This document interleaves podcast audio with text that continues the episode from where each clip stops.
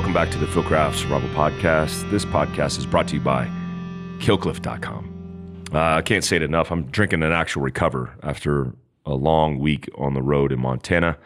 Um, but that blood orange wakes me up every single morning. I don't use the Ignite unless I'm working out, um, but I'm a big fan of that CBD. It has 25 milligrams of CBD, infused CBD.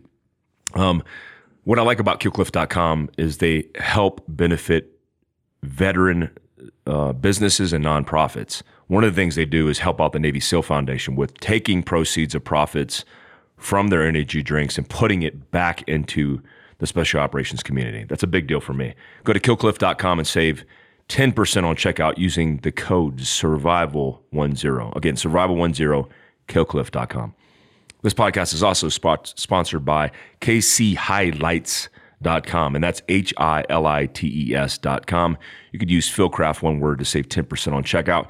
I did a cool video with the guys on our Fieldcraft Survival channel on YouTube. That got demonetized, no big deal. But uh, you could get the free content at YouTube and watch Light Tactics that covers all the KC HiLiTES I have on my Go rig and why they are on that Go rig.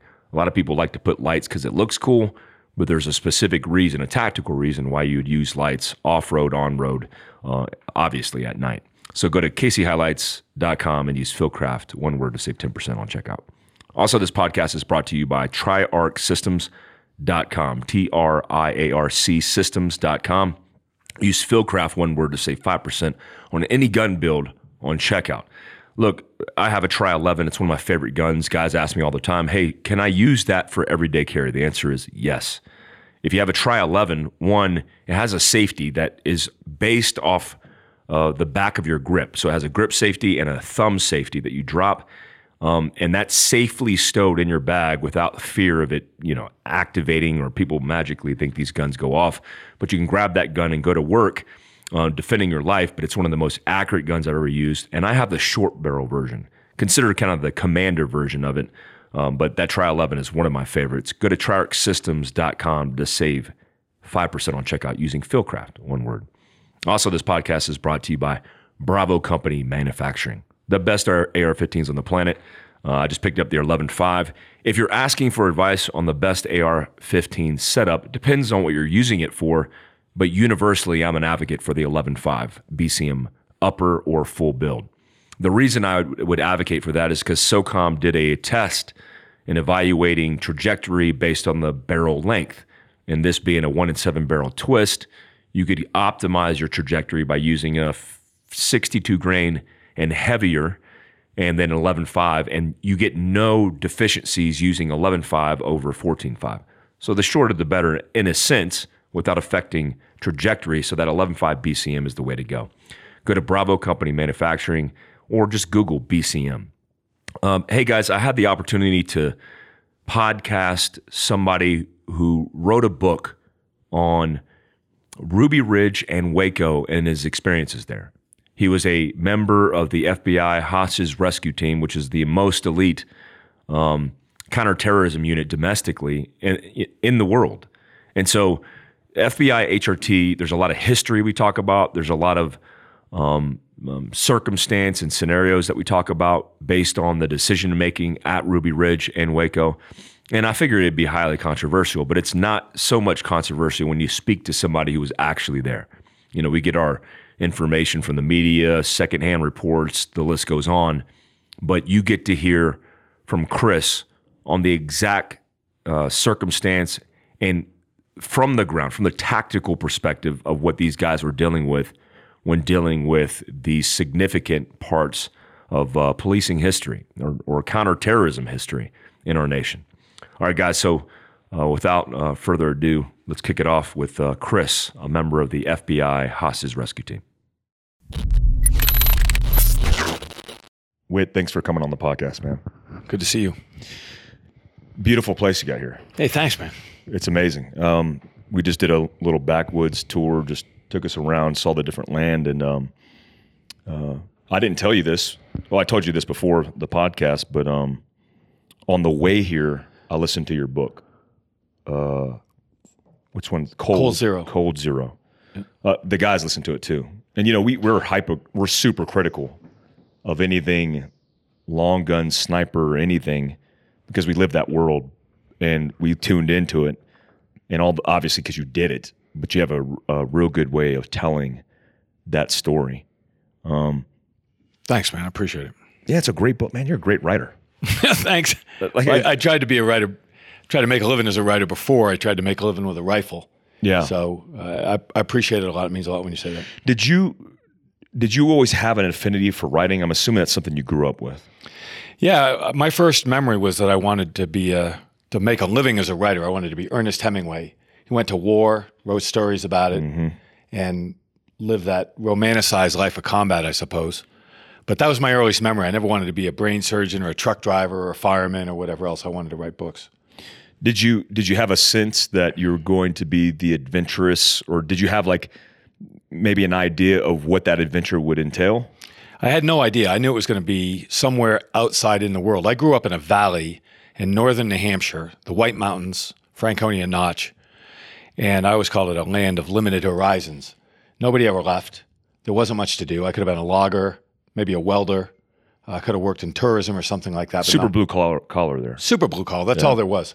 There was a small college called Franconia College when I was growing up. Uh, very odd, kind of a hippie community and that was it. Other than that, you worked off the land, minimum wage jobs. Never really had any idea that I could go out in the world. Didn't know what that meant, but I had a compulsion for adventure. Mm-hmm. So when I was a kid, that adventure was live outdoors all the time. You'd get kicked out of the house at breakfast and come back if if you were hungry, and that was really it. So uh, when I was one, uh, first grade, so what's that, six years old or something like that, I would go out with my buddies, and we would just be gone till we came back. So that life continued outdoors, making our own entertainment, really till today. And I think that sense of adventure became uh, a much larger thing that led me out into the bigger world. I wanted to get away. Where did the writer in you come in? Because you had talked about in that book even that you had written poetry or you wrote pro- poetry and still continue to do so. Where, who influenced you to be a writer? You know, that's a great question, and I, I, don't know. I really, truly think I was born to it. I, I have no interest. I mean, I have no idea where that interest came from. I remember it from my earliest childhood. Miles Davis, I'm a musician.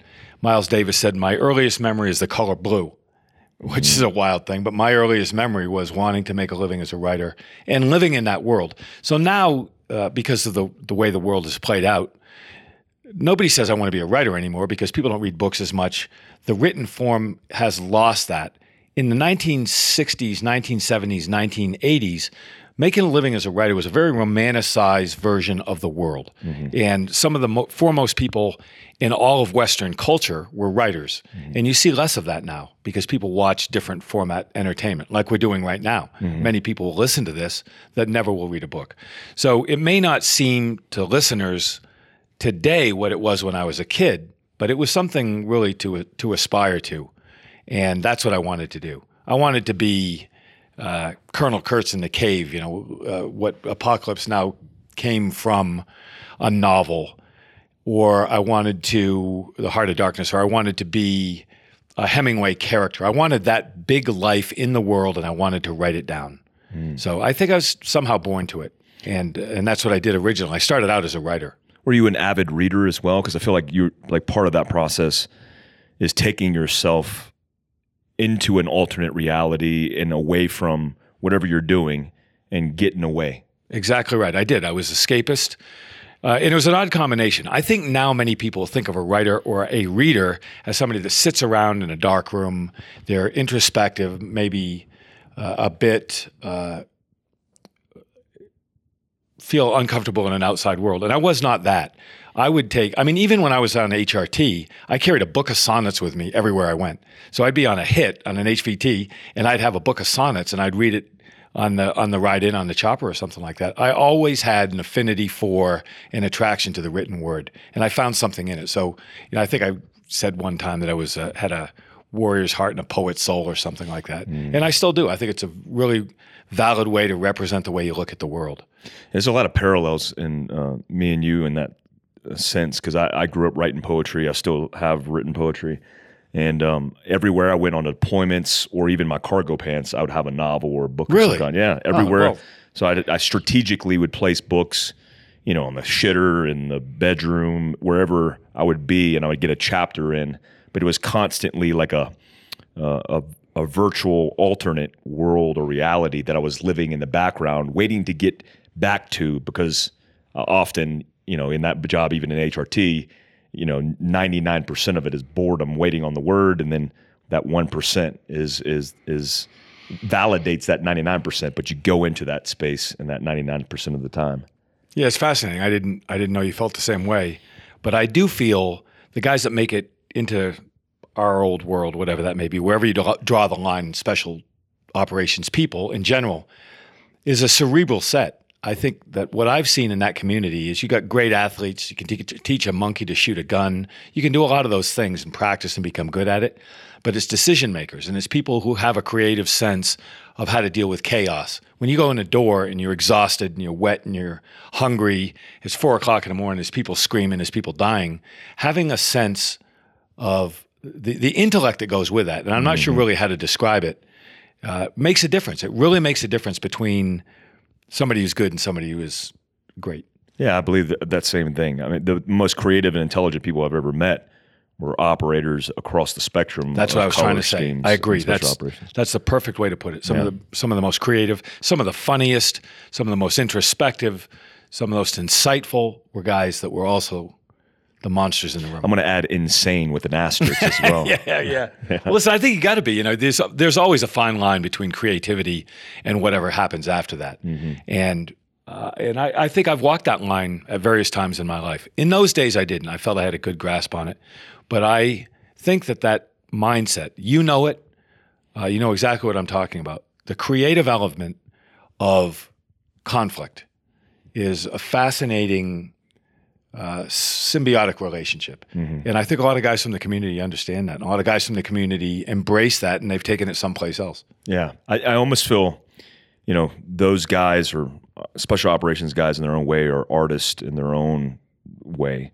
Uh, it's just a, obviously a different medium. Right. But I like to see guys who have our similar backgrounds to come out and do something great with it, not sit behind a desk or be a GS whatever uh, for an indefinite period of time, but like to do something with that productively because there's so much a need for it now. So true. And I think when I started out, it was such a secretive community that nobody ever talked about anything. And it stifled a lot of that. I think guys that I worked with in the early years could have made real contributions to society after they got out.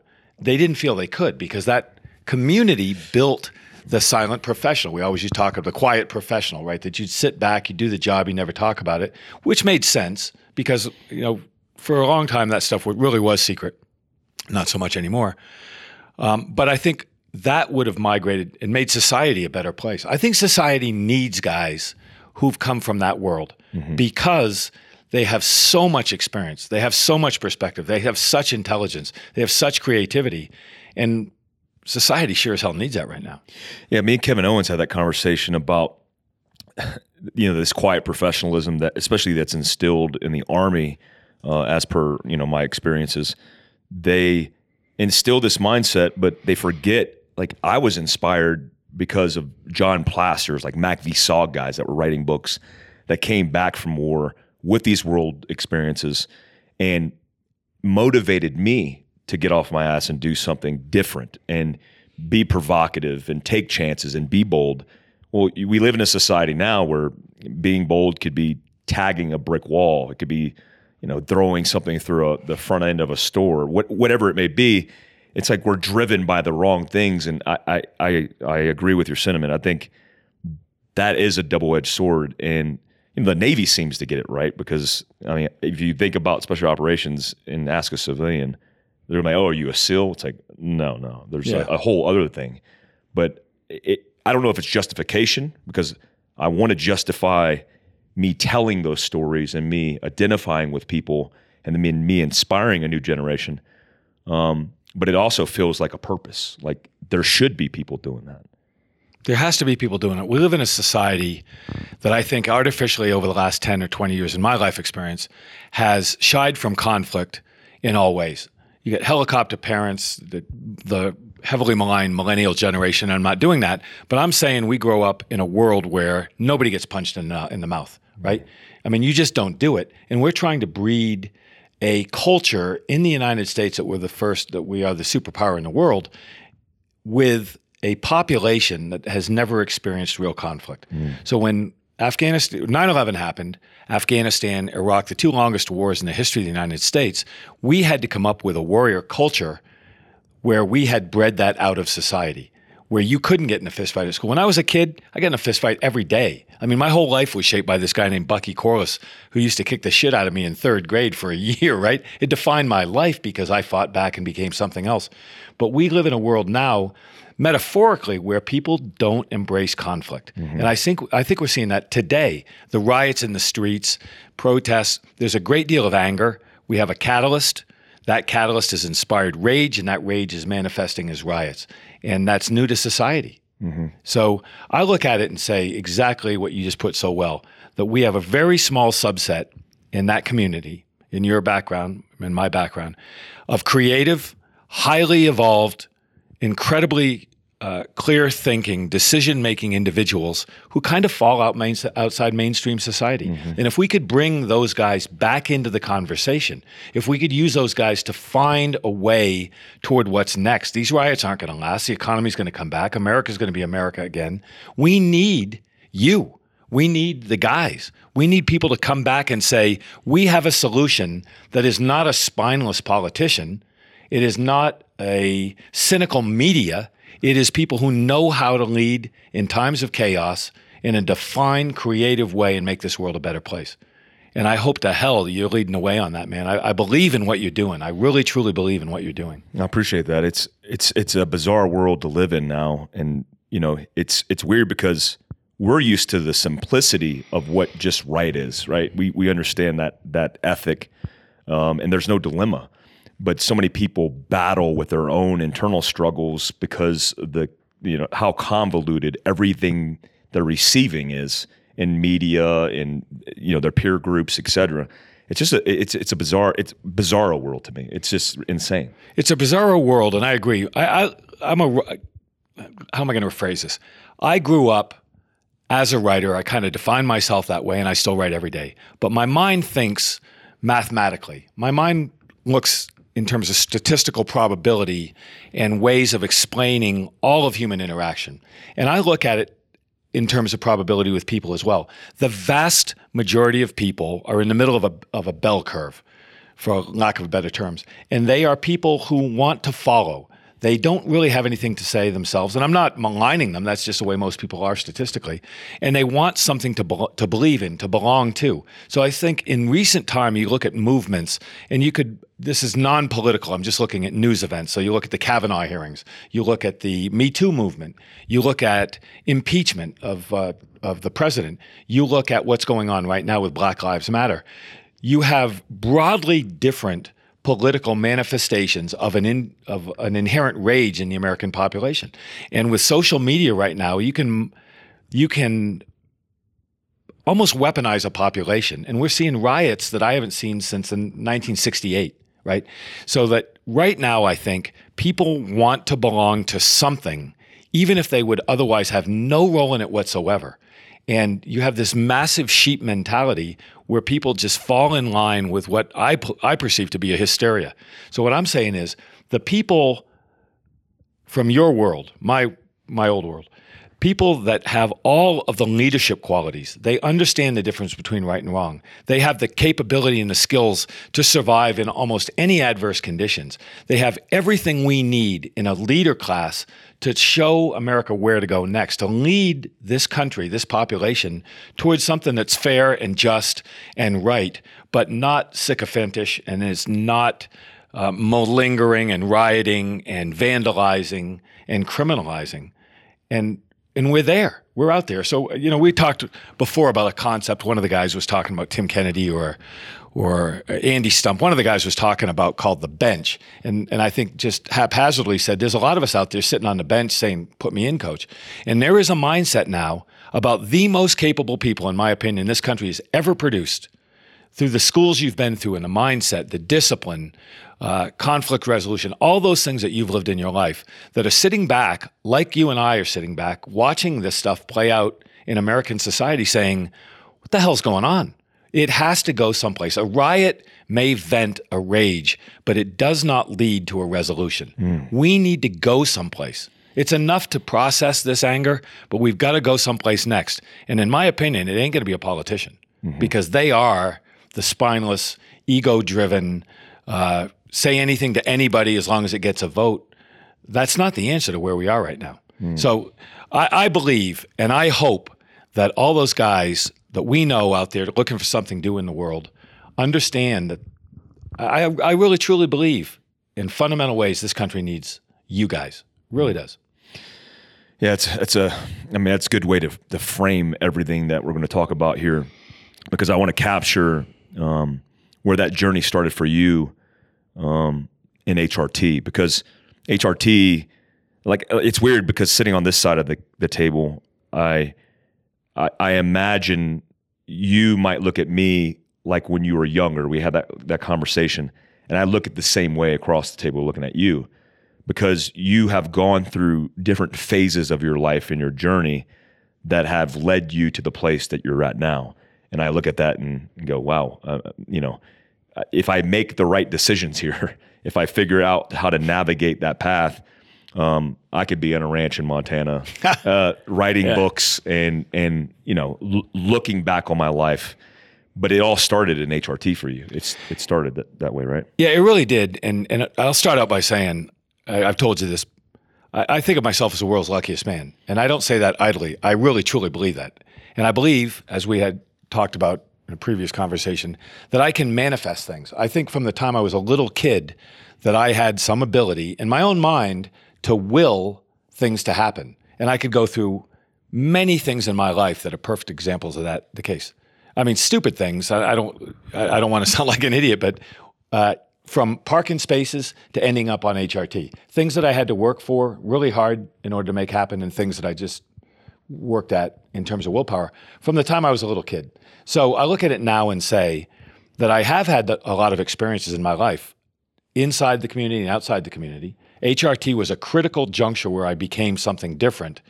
And that led to a lot of the things that you and uh, Kevin and your friends and people from the community will go through now. And I have a lot of guys that are in or coming out now from from the Navy, from the FBI, from CIA, from the from all these different groups, and they they ask me questions. Their wives ask me questions. Their kids ask me questions because I survived it. I made it through it. I thrived, and I've and I've been very very lucky that way. Some of it was me manifesting change. Some of it was just the world taking over, I suppose.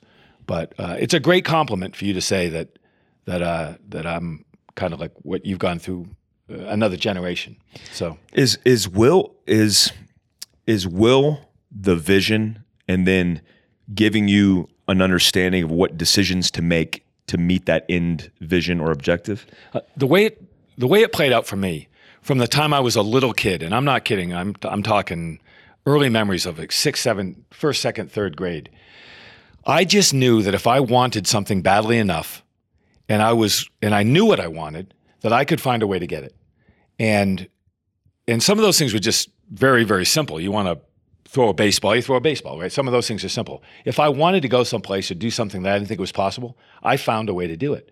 And most of the things in my life people would consider extremely improbable. Growing up in a small town in northern New Hampshire where nobody did much of anything really, uh, very good people, but there were no opportunities. And nobody went to college. Nobody went into the outside world. Nobody ever went to a, another state, a foreign country. I knew people growing up who had never been to Vermont, which was 40 miles away.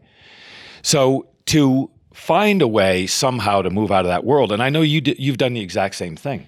And we both know people in our line of work that if you ask them about their roots, they did not go to Harvard on a trust fund uh, with an athletic scholarship who were, were a, uh, some kind of a model on the side, right?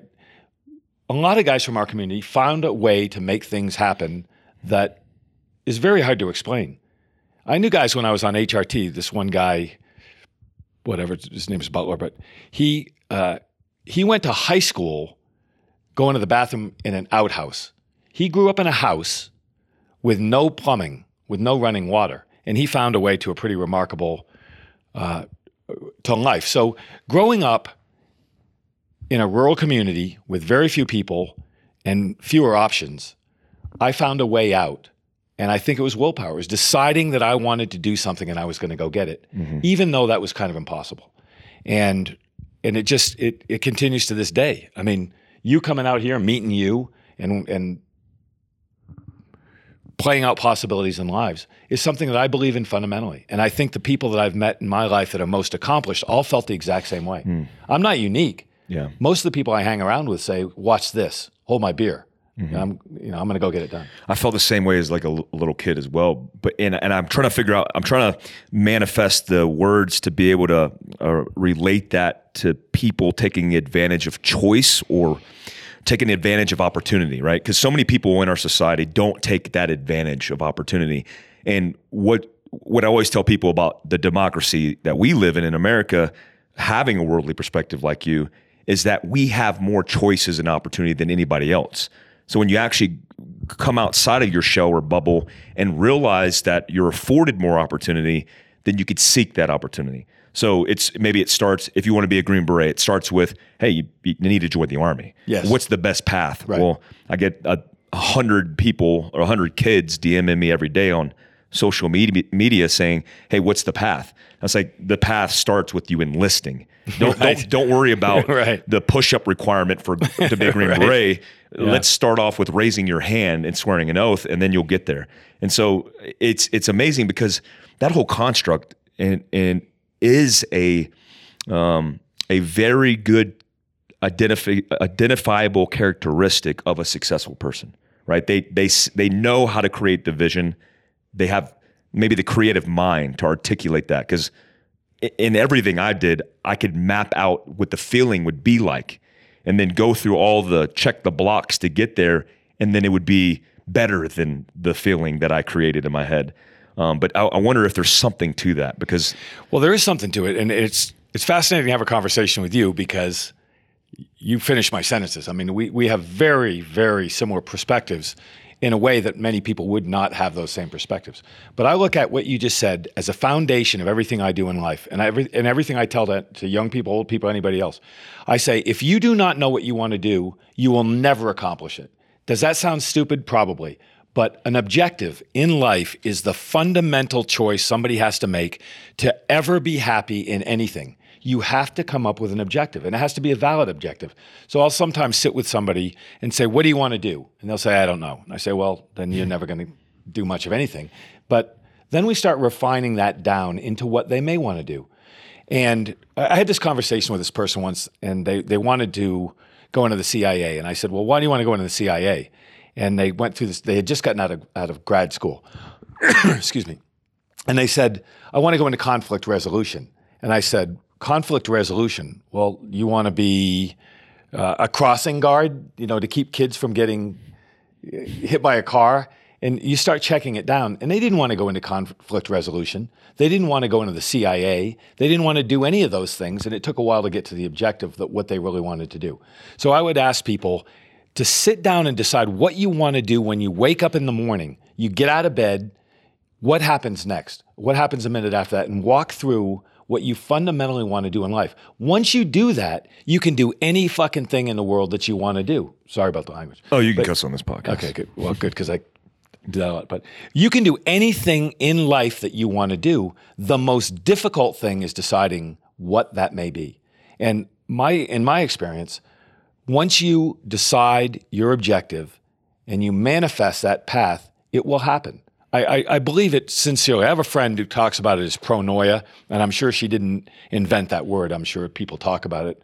Um, and I said, the first time I heard it, I said, What's pronoia? And she said, Well, you know, paranoia is. And I said, Yeah. She said, Pronoia is the opposite. When I wake up in the morning, I just can't wait to find out what great stuff's going to happen in my life. And I said, Wow, that's kind of the way I look at it. I never came up with that word. But I really do that, Mike. I mean, I look every day and I say, This is a fucking great day. What's going to happen? And it's almost like a treasure hunt. When you manifest in that manner, when you wake up and realize the weave of experiences that play out in your day can be everything you want, when you realize that, when you believe that, you can do it. There's nothing unique about my perspective in terms of manifesting good things in life. And they're not always pleasant, right? I mean, sometimes a 20 mile run sucks, but, but benefit comes from it. But when you object, when you understand your objective and you manifest a path, you can do anything in your life. You and I are examples. We're perfect examples of what people cannot do in life. How many people have shared your career path? Five, mm. ten, maybe one? But you did it and you found a way to do it from a path people would not normally believe could happen. We both came from austere roots in a lot of different ways. We both came through challenges and found a way to create something that people now crave. People now want to hear what you have to say about that path. They mm. want to learn from your experience. They want to trust what you've done. They want to improve their lives based on your pioneering spirit. But they've got to know what that is to begin with and understand that it can happen. It does happen. How do you go from a speechwriter on Capitol Hill to being one of the most elite operators and domestically the most elite counterterrorism unit in the world? Uh, it's a great question. I I I started out as an English. Well, I got out of college. I went to California to be a rock star, which was didn't work out very well, you know. But uh, uh, and then I went and I taught English at a boarding school in Massachusetts because I thought that was the path. I mean, Ernest Hemingway wrote for a newspaper, whatever, the whole path. So then I went from there to a newspaper. I was a newspaper reporter. I was making a living as a writer. My dreams coming true. Uh, the congressman that represented that district read a couple of my stories and hired me to go to Washington to write his speeches. I'm still living the dream, keeping the dream alive. I'm still writing. Now I'm in D.C. and I go to a State of the Union address. Back then, it was a, it was a different world. I mean, I'm 61, so I'm the old guy, obviously. But Ronald Reagan was president, who was a badass. I don't care what you think about politics, left, right, or whatever. He was a badass. And my boss was a ranking member of the Appropriations Committee. So every week, almost every week, we'd go out and get his get in his 1968 GTO Judge convertible with factory flames, right? I mean, a fucking crazy ass car. and we'd drive from the Capitol building down Pennsylvania Avenue, which used to be a road, now it's pedestrian. We'd turn left at the White House, drive up to the Oval Office, get out of the car, and I'm a 22 year old, 23 year old kid, and we'd go in and I'd sit out the outside the Oval Office while he had these meetings uh, at, during the Reagan administration. Wow. It was pretty cool shit. And then I went to the State of the Union addresses, and I was writing these speeches for a senior member of Congress that were playing out on the evening news. And it was, it was really remarkable uh, and built a sense of patriotism. I, I believed in the American dream. And I felt like I was part of the American dream because I was writing about it and creating it. And then one day I said, I'm tired about writing it. I want to live this son of a bitch. And then uh, I was fighting Golden Gloves so as a speechwriter during the day, but I've always been a fighter. After Bucky Corliss beat the shit out of me in third grade, so I was fighting Golden Gloves in D.C. and I would go to the gym after work. I was getting ready for a fight, and I came home one day, and there was a big envelope on the kitchen counter, and it said Chris Whitcomb, uh, return address, Federal Bureau of Investigation, Washington D.C. And I almost shit myself. I go, why is the FBI after me? Ooh. Right? It was really weird. And it turns out that my wife had seen that as my path and applied for me. So I never even applied to the FBI. It was kind of an accident. And, uh, but that worked out. So I got in the FBI, fell into violence within the FBI, I guess, and then I ended up on uh, the hostage rescue team, which at the time was, you know, that was a different world then. So uh, we, we still called it Delta Force back then. We still called it SEAL Team 6 back then and the hostage rescue team. But that was really it. That was the, the whole community. So that's how I got in. Series of accidents. But when I decided I wanted to get into the FBI, I I had a regimen based on will where I manifested that in a way that most people wouldn't even believe could is possible and the way I directed it. And it took 13 months, so I went at it for 13 months before I finally got in. But that was the beginning. So when you so meaning like you're preparing yourself physically and mentally I would wake successful. up, I would dream it. I would wake up and I would think about getting so I'm sitting at a desk on Capitol Hill. My office looked right onto the Capitol building from the Rayburn House office building. the whole thing was incredible. It was the, the dream about Washington D.C., the civics classes, all that, right? But I would sit there all day, every day, thinking about getting my run in and what my desk was going to look like when I got in the FBI, what I was going to wear, who I was going to talk to, what the job was like, uh, how hard I would work out, and and I would I would have a mantra that I would that would go through my mind all the time. Every single waking moment of every single day, I focused on getting in the FBI. And at that time, it was I can't say it was impossible with it, but it was very difficult. You know, it was a series of tests. It was very competitive, and I'm I'm not sure when I started that I thought it was even possible. But by the time I got in, I absolutely knew I was going to get in because I believed it. It almost feel like you're like you're creatively writing the script. That's for your exactly life. it, Yeah. Mike. That's it. That's it.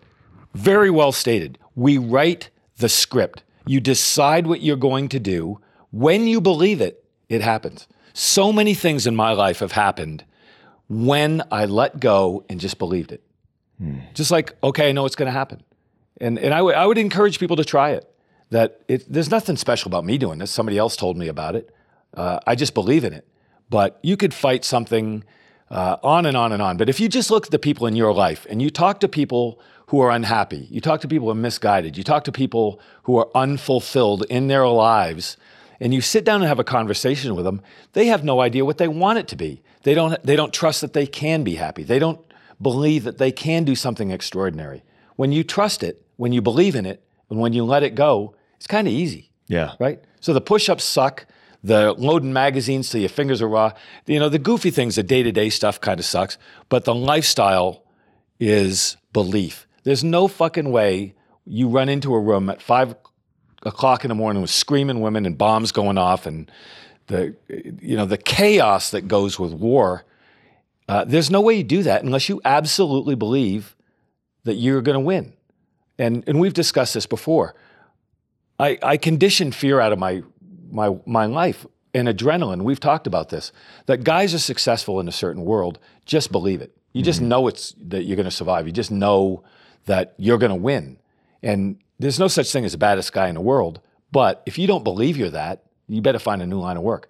But it's not just with the, with the armed conflict. It's that way if you work for Goldman Sachs. It's that way if you take tickets at a toll booth in Oklahoma, right? If you believe in what you're doing, and you have an objective of what you want that to be, you can do anything in the world.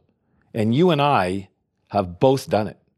Is was HRT selection a kick in the balls though?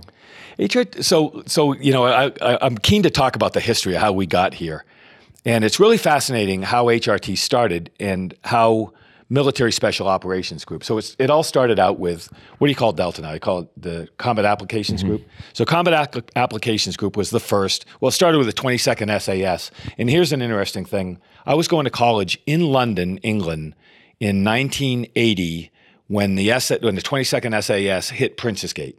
Oh wow. I was living around the corner. So I would go up there every day and we- we'd watch the riots play out and everything. And then one day we were up there and the you know, it goes down, right? Yeah. The 22nd hit Classic. hit it and I was watching. raid, Dude, I was there. Yeah. And uh, and it was wild that uh, back then it was really still secret. They awarded them a, a medal and it was all blacked out. And uh, but after 19, what was it, 76 in Munich games, I guess was 76. Um, I don't even think they'd started GSG 9 at that point, but the 22nd was pioneering what became our world. And uh, I thought that was pretty incredible later on to work with them, to go to, Her- to Hereford and, and live in that world. But anyway, the point in the story is that the, uh, the origins of Combat Applications Group, those guys uh, went through the FBI Academy undercover in order to pioneer those techniques because Delta, we called it Delta at the time, Delta was not a special war group. It was a hostage rescue component. It was a counterterrorism cell that was put together for a specific function. They're very secretive, but the, tac- the tactics were different. It was not even an SF unit. It was not a Ranger battalion. It was a new type of technique for a very specific objective, which is go into a room full of bad guys and save the good guys. And you can't do that with frag grenades. So you pioneer the flashbang. You can't do that with uh, suppressive fire. You've got to do that with precision surgical fire. You've got to do. You've got to learn CQB. You've got to learn how to fight with people in a closed space. You've got to do a lot of things that didn't exist before. So that was being pioneered in the SWAT community, particularly in New York and LA. And those guys went through the FBI school to learn those SWAT tactics because it was so secretive. So when in 1982 the F, the federal government writ large decided to stand up a team for the Los Angeles Olympics in 1984, they had to come up with a team that could do that.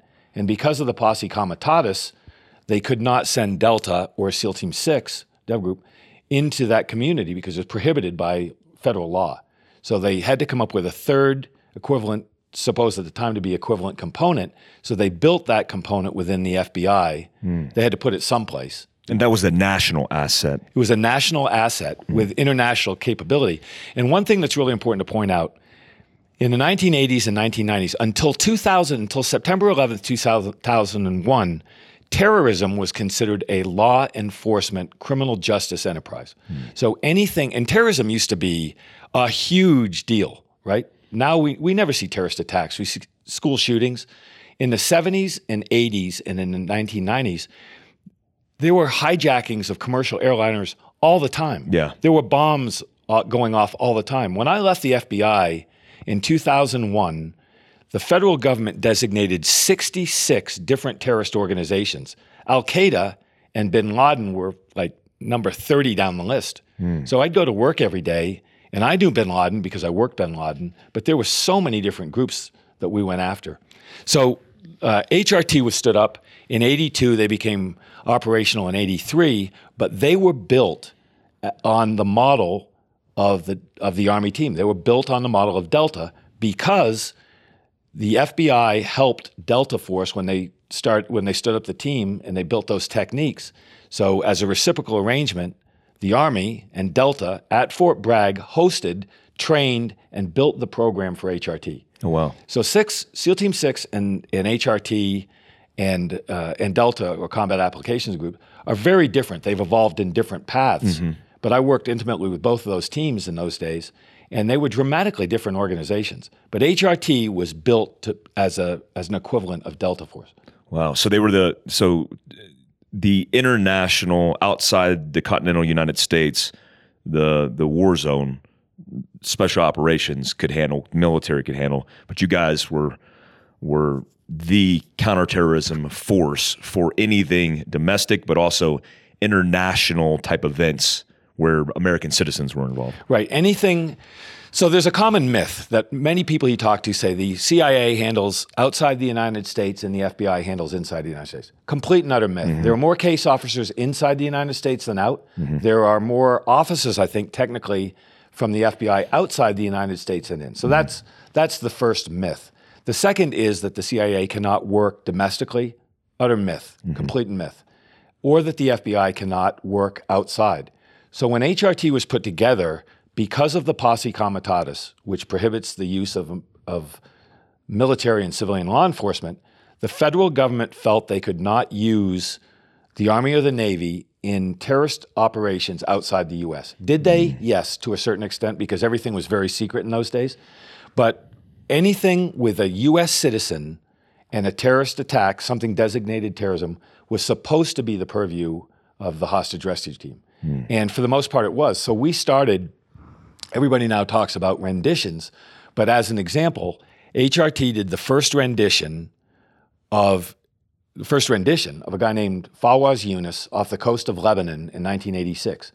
And right after the team was put together. So, an international terrorist attack uh, a foreign national in he was in Lebanon. He was lured by two CIA case officers in bikinis on a sailboat into international waters. HRT dragged into the boat, uh, took him over the horizon to a Navy vessel, put him on a plane, and flew him back to the United States. Wow! In what at the time was the longest nonstop flight in, in world history, I think, because no country would allow U.S uh, military to fly the terrorists over their airspace. It was a crazy mission, wow. right? But that was HRT. And HRT did that stuff, excuse me, all the time because of those provisions. So you and I have talked about this. Uh, in those days, even though I will say, and I, I don't want to piss anybody off, but I always said that that we were kind of playing at what Delta and SEAL Team Six did more professionally because of the military aspect of it. But we did get a lot of the gigs, and we got a lot of the best gigs. And a lot of times, the Army and Navy would go with us on those gigs, like Waco, for example. Uh, Delta guys were with us at, at Waco, and they would go with us in a lot of gigs because they would ride along and see how we did things. And the reciprocal agreement was we would go with them when they would do things. So we, because at that time there were only three primary kill houses in the United States: Bragg, uh, Dam Neck, and Quantico. We we'd had a regular training cycle. So we'd go to Bragg one week. We'd go to, well, the CIA built one at Camp Peary uh, shortly thereafter. So we'd go in a rotation. They'd come train with us. We had uh, uh, a joint aircraft responsibility. So we had a facility at Davis Monthan Air Force Base, and uh, the Army had two fuselages, Navy had two fuselages, we had two, right in the same parking lot, essentially at uh, in in Tucson, and and it was a very very close working relationship between those three entities, mm. and that was before Ground Branch, and that was before you know a lot of the different other groups. Yeah, I can see the the a lot of interoperability there. Very much so. Yeah, you wanted to keep the edge sharp, and you guys were at the tip of the spear, and still continue to this day. You were an early um, member of that organization. I think you said right. it was Generation Eight. Yeah, which is by class of selection. Yeah. Um, and you know, you guys had a, a, class of, I believe you said 14 or something like that, and then which is a lar- I think it's the largest group that uh, uh, uh, seven, I guess. I think guys went through that time. I, I can't even remember the number now uh, that came through that year, but it was very similar to the way. Uh, six and Delta run very different selection processes. Mm-hmm. Basically, if you go to six, you come up through the teams, you're selected by guys, your you're peers, vetted, yeah. you're vetted, mm-hmm. and then you just kind of work into the team. And as long as you don't fuck up for a year, you're, you're going to be good, right? And that's kind of the way six works. Delta is very different. Anybody uh, at least the last I knew when I was in, anybody could apply. You could be a cook in a in a you know in a field kitchen in mm-hmm. Fort Hood or something. I mean, you could you could be anything and you could apply and you could get on. Mm-hmm. And so they were very very different mechanisms. And the FBI was the same thing. Like I said, it was built on Delta. So we didn't have a combat experience protocol chain because most FBI agents don't get in a lot of gunfights. Mm-hmm. So you have to find a way to artificially create and evaluate uh, that that same sang-froid, that same ability in combat. So the selection process in a short period of time, in two weeks, yeah. man. So the selection's two weeks, but it it's not a pleasant two weeks. So you basically get sleep disruption, no food, uh, grueling physical endeavor, and shooting too. There's a little shoot. shooting. In, there's a ton of shooting. It's, yeah. it's massive shooting. So HRT selection is fascinating because they have very specific things they try to measure, which have been tested over time. And as you know, most HRT operators now have very significant combat experience in either in in theater in Afghanistan and Iraq or in civilian law enforcement shootings in so many different types of conflicts, in classified operations, renditions. So I, I don't follow it that much, but I do know there's a misperception in many online sites on what HRT does. They're not a SWAT team. They're a hostage rescue component. I think they're a tier one element, and they have worked side by side with you and a lot of other guys in task force environments in open warfare. And I know classified operations. I could tell you about a couple of them that are, are absolutely insane. They do crazy shit. They do blood shit work or blood shit work, you know, in, in foreign environments and in undercover operations. It is a it is a fascinating, fascinating organization that, other than the book I wrote 20 years ago, nobody knows anything about. Mm. So the selection process is uh, you show up on a anybody who's an FBI agent with a reasonable performance uh, background can apply. They take about I think typically take about 40 guys uh, for selection, and maybe somewhere around half make it through the selection mm-hmm. without getting injured or something.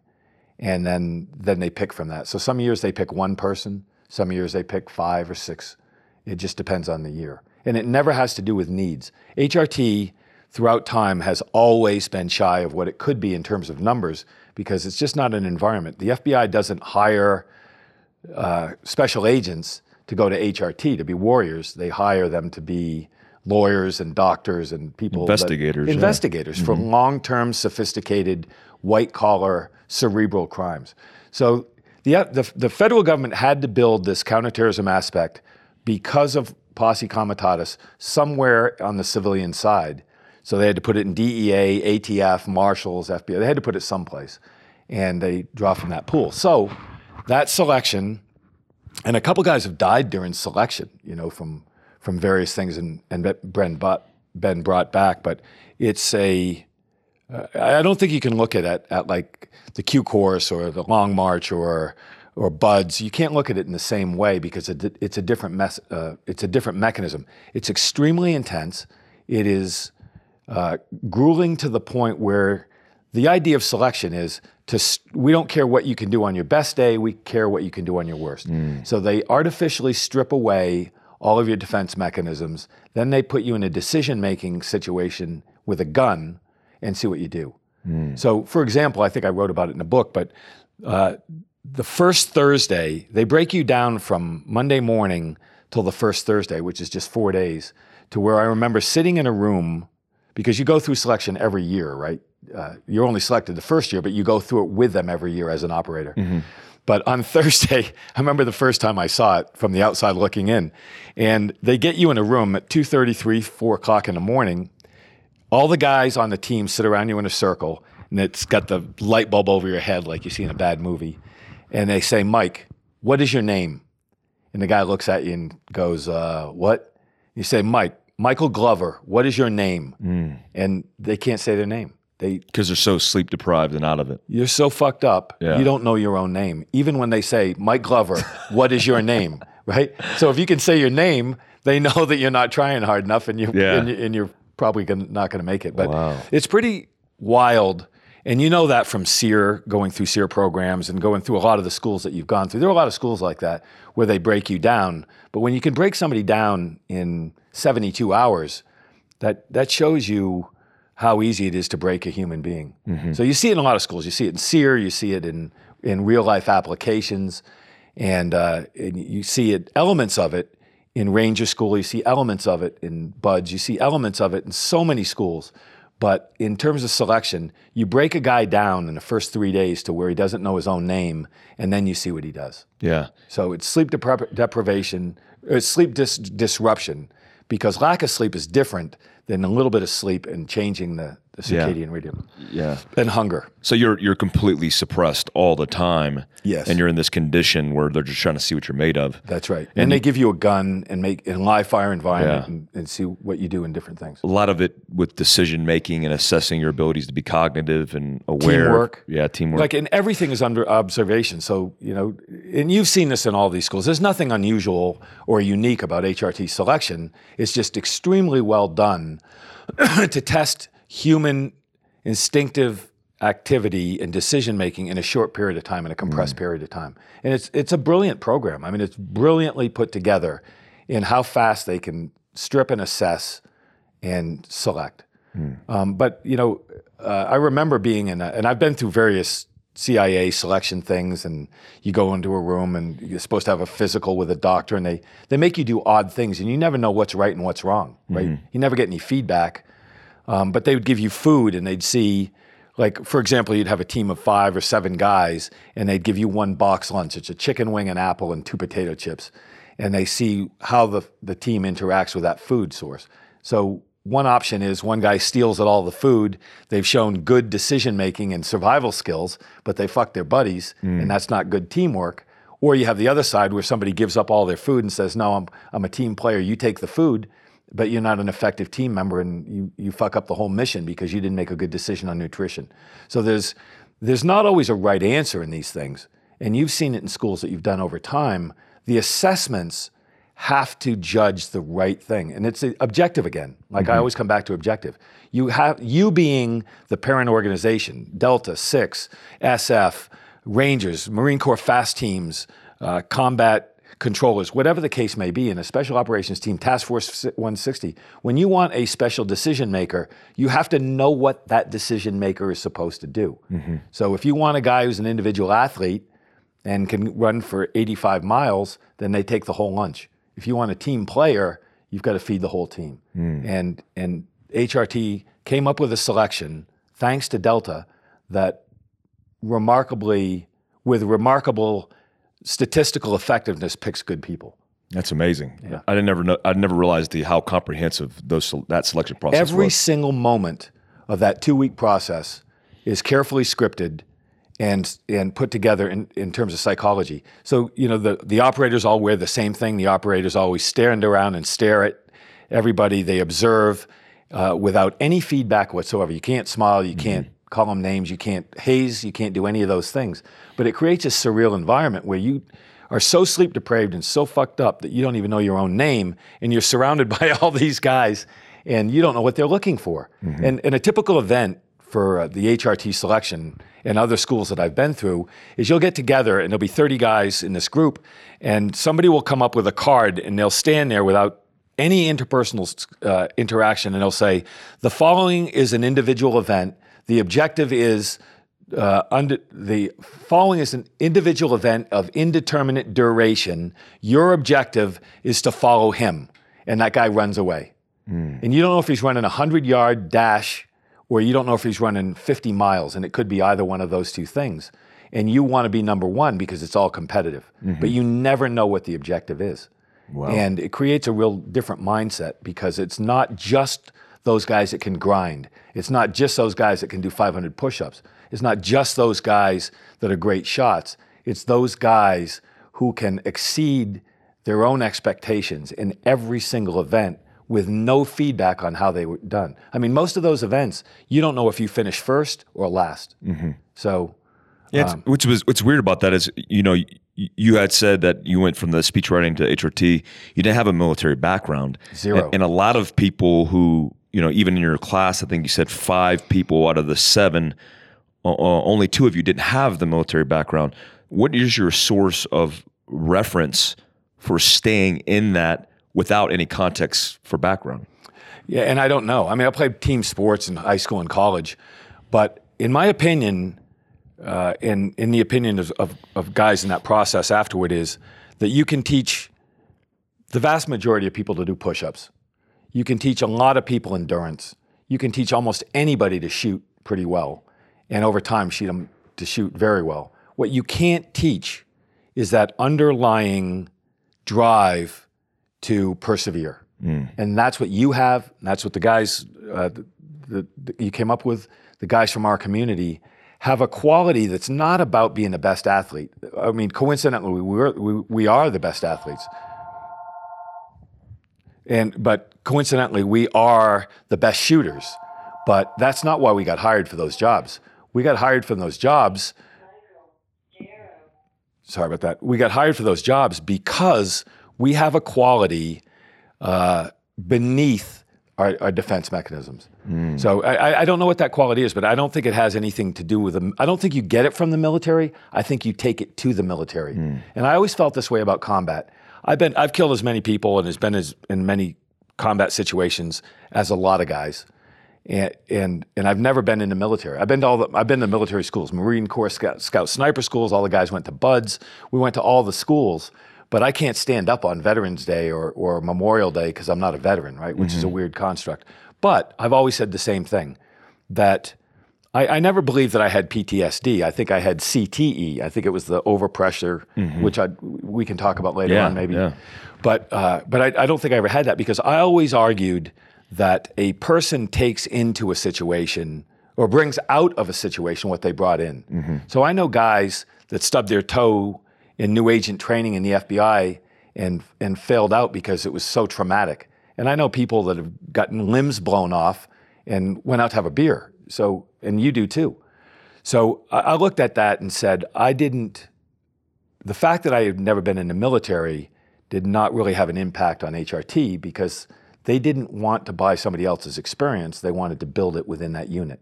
So you built it in the Army, but you didn't have military experience before you went in the Army. So it's kind of the same question. Yeah, it's like a it's it's like um it, it's the amplifier to expose what strengths and weaknesses you had in the first place. Exactly. And I believe that too because uh, Yeah. like I don't you know I think you know when this whole concept that warriors are born or they're bred, I think it's a combination of both. And the agree. best warriors are the ones that are born, but they're also bred. You know, I agree. You've got to start with a foundation. I don't know what that foundation is, but it is. I, I don't think it's easily recognizable.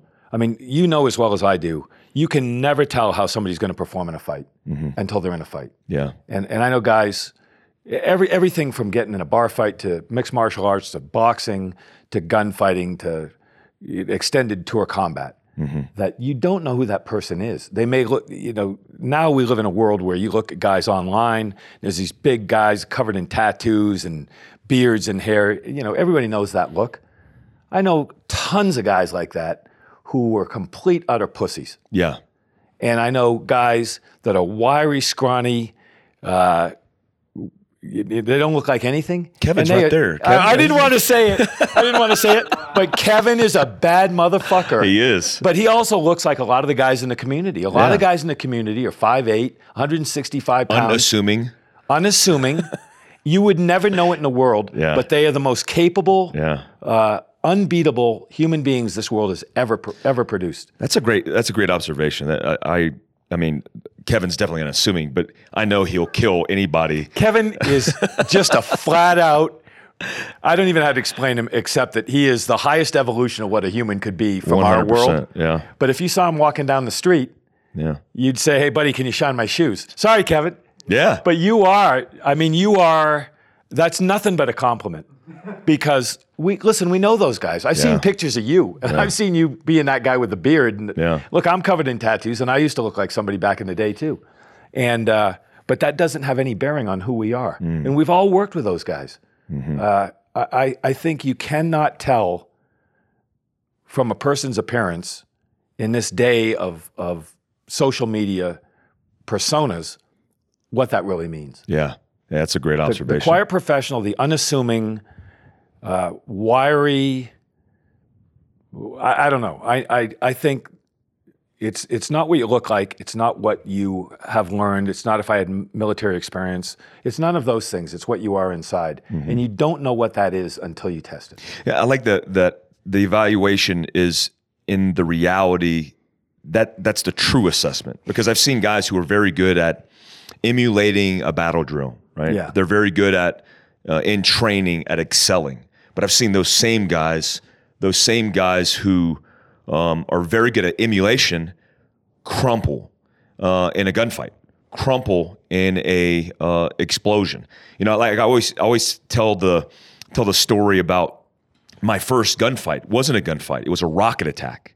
So I had prepared for battle drills because of FM 7 8 and understanding small unit tactics.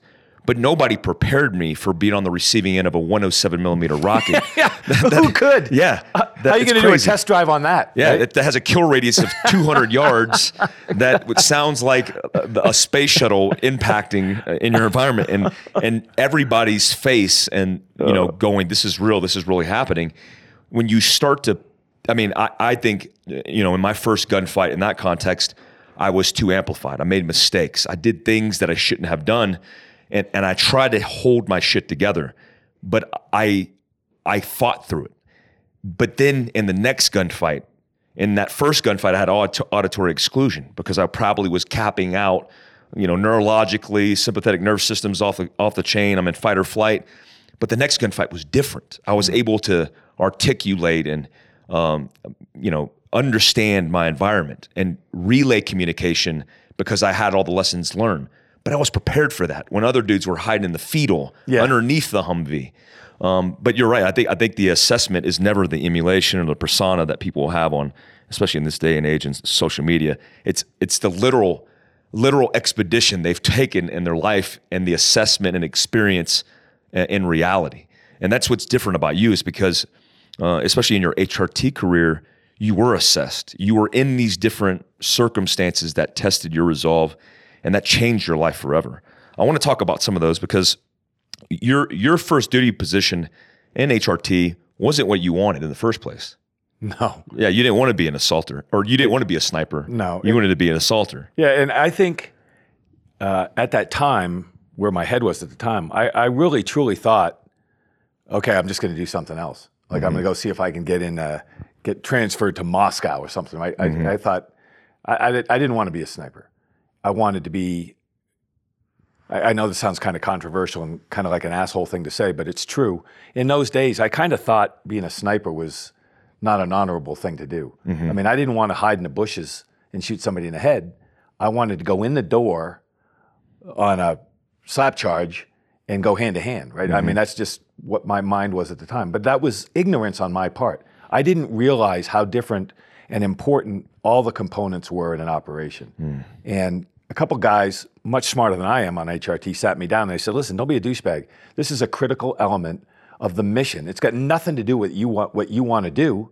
It has to do what the mission requires and what society needs.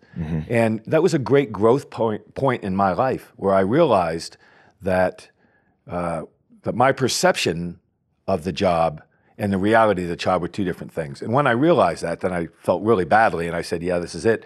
And ironically, I think that was the right gig for me. I think that uh, I have enormous respect uh, in so many different ways for guys in that world, but I have a special place, obviously, for for snipers. Yeah. The the the, the level of competence, the level of personal sacrifice, and endurance and discipline is crazy. I mean, people just really don't have any idea. It's not about the shot; it's about getting to the shot and getting away from the shot, right?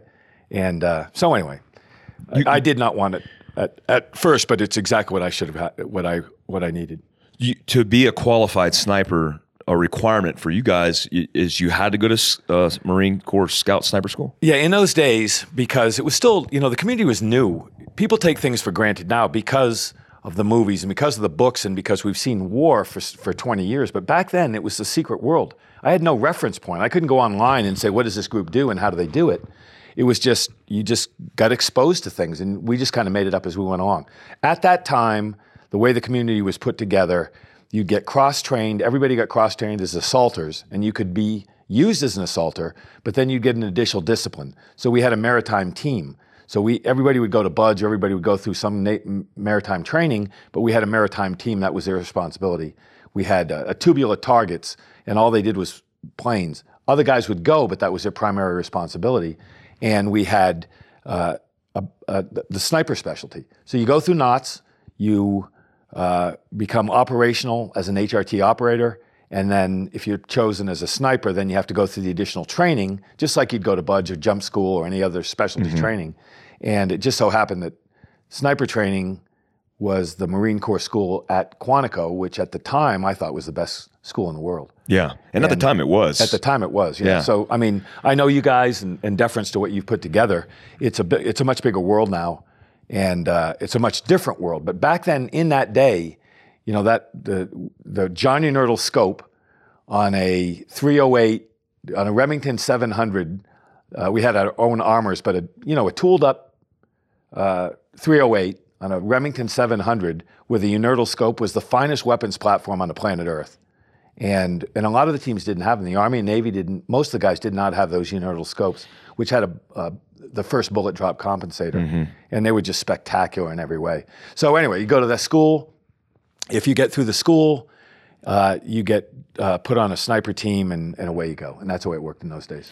Operationally, what um, do you remember your first operation and and how that played out? First classified operation or the first just deployment? First deployment. Yeah, the first deployment was a prison riot in Talladega, Alabama, where they had a riot and the prisoners were going to. Um, the prisoners were they'd either started to kill. That's a long time ago. Sorry, I, I don't mean to belittle the mission, but uh, but it was a, a prison, and HRT had to break into a maximum security prison in Talladega, Alabama, and used what I think to this day is the largest breaches ever used in civilian law enforcement. And we tamped the charge with a suburban. So you line up, you know, phase line green, you line up on the wall, and people who've never ridden a big charge have no fucking clue what it's like to get to ride one of those blasts. I mean, it's unbel- It's like getting tackled by a by a. It's, it's crazy, and This uh, is a wall charge, right? we're breaking into a prison Yeah. on a wall You're charge blowing a wall. reinforced concrete. Wow. And there were multiple breaches. So they tamped the charges or tamped the the uh, the breach points with Suburbans to try to keep from killing the guys before they went in. And it flipped those Suburbans up like they were matchsticks flying through the air. That's how big it was. So that's not that big a deal for a hit in a military target, but for a civilian law enforcement hit, that was a big that was a big thing to witness. What was your feeling after that hit? Were you like, I'm home, I'm exactly where I need to be? I don't- I don't know, to be honest with you. I, I think at that point, I, I always had a different aspect, a, a different perspective on these things. And, and again, I know this sounds like an asshole thing to say, but I just always believed, yeah, this is the way it's supposed to be, right? I, I think I told you I got, got in a gunfight the very first day on the job. FBI agents don't get in gunfights, or, or very seldom. But I just had experiences that were very different than what a lot of people would have in those in those things. But I just always thought, oh yeah, this is the way it's supposed to be. Hmm. So it, it it might sound a little arrogant, and I don't I don't mean it to be, but I I always felt this weird sense that I was supposed to be there, and it was supposed to be that way. So. Uh, overseas things, these crazy things you fall into in a classified world, and then Waco and Ruby Ridge and and shootings and all of those things. I, I never sat back and thought, "Boy, this is weird." I always just thought, "Wow, you know, this is Tuesday."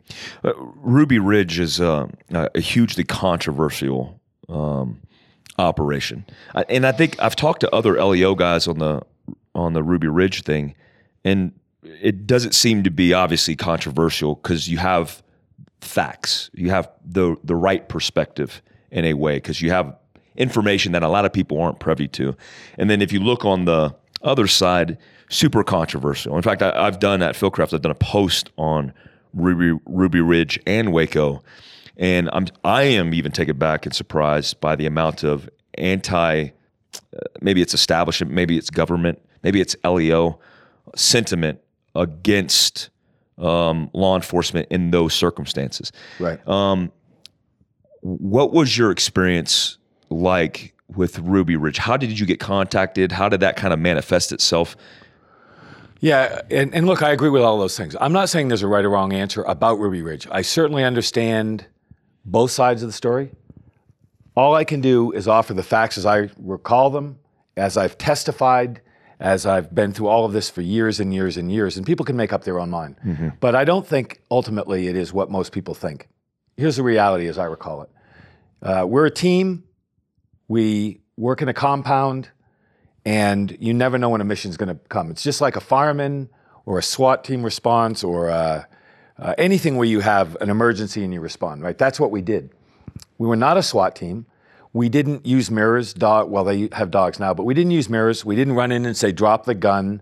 We were not designed to be uh, a strictly law enforcement organization. HRT was designed as a tier one counterterrorism hostage rescue component. It was a military unit within the civilian government because of the provisions of posse comitatus. That's what we were, right?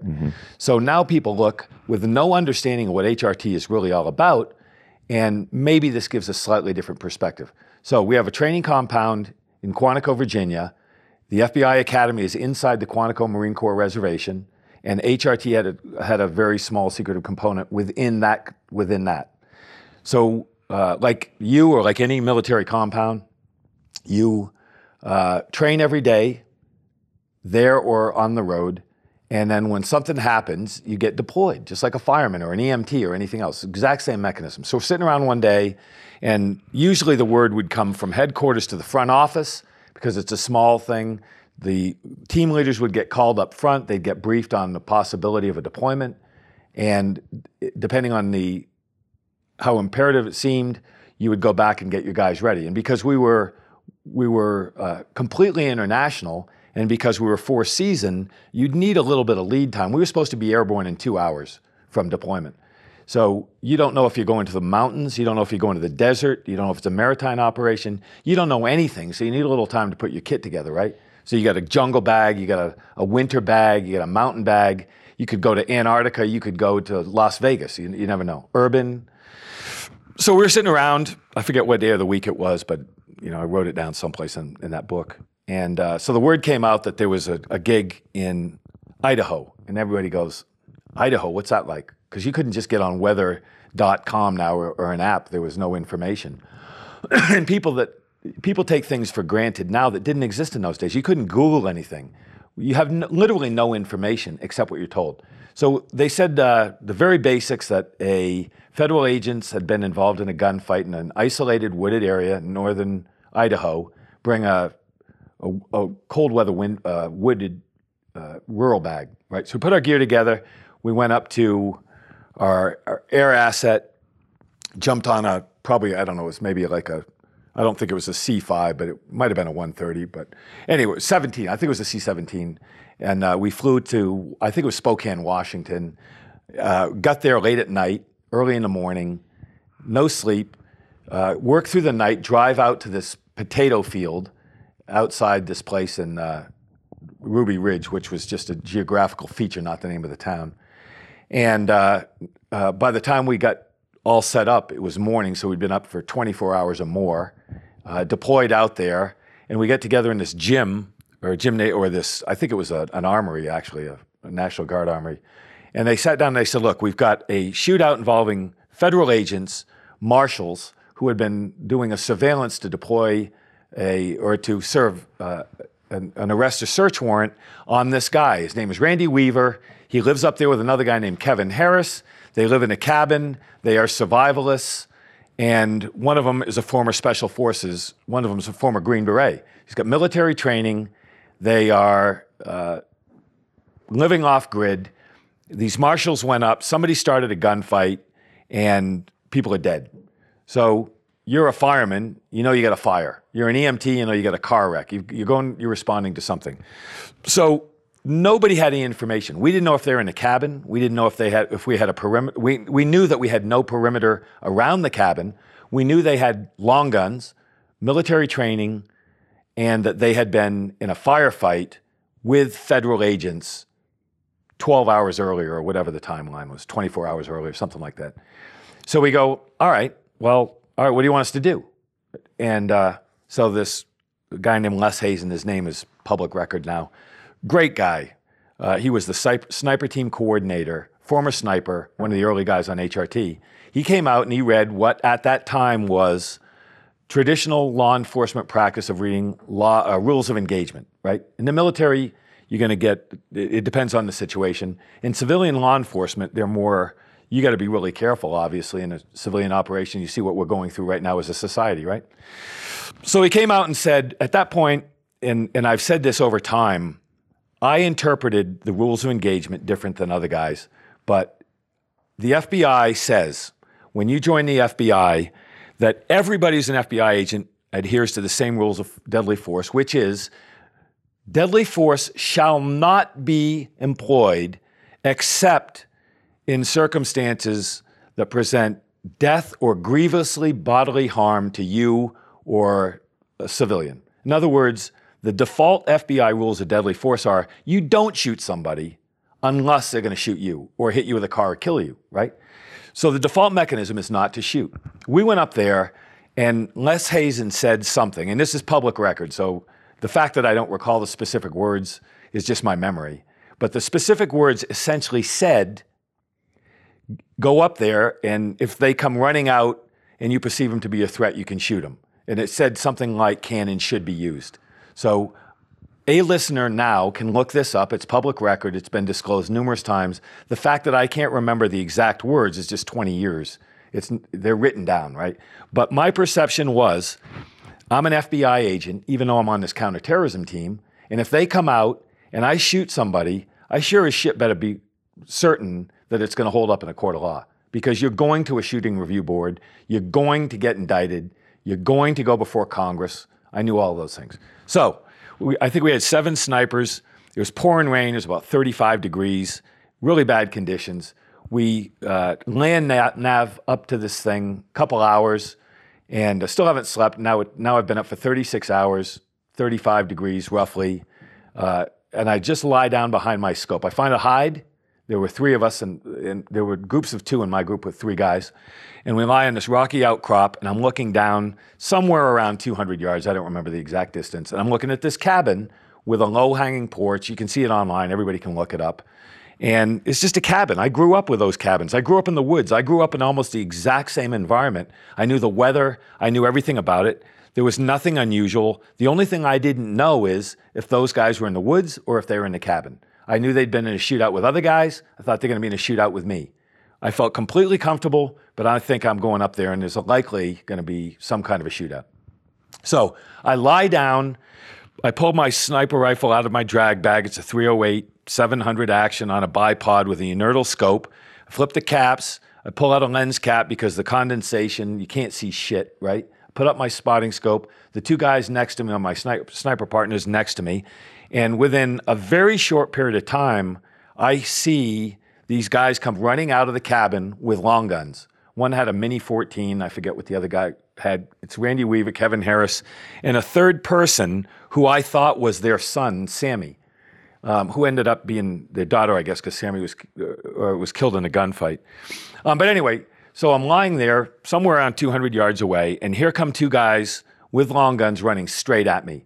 So you go 200 yards, you're hiding in the woods, don't be a pussy. And I think, yeah, you're absolutely right. Until you're there and you know 24 hours before there's been a shootout and they're running right at you with long guns. How did they know I was there? I got no clue. Maybe they got other people in the woods.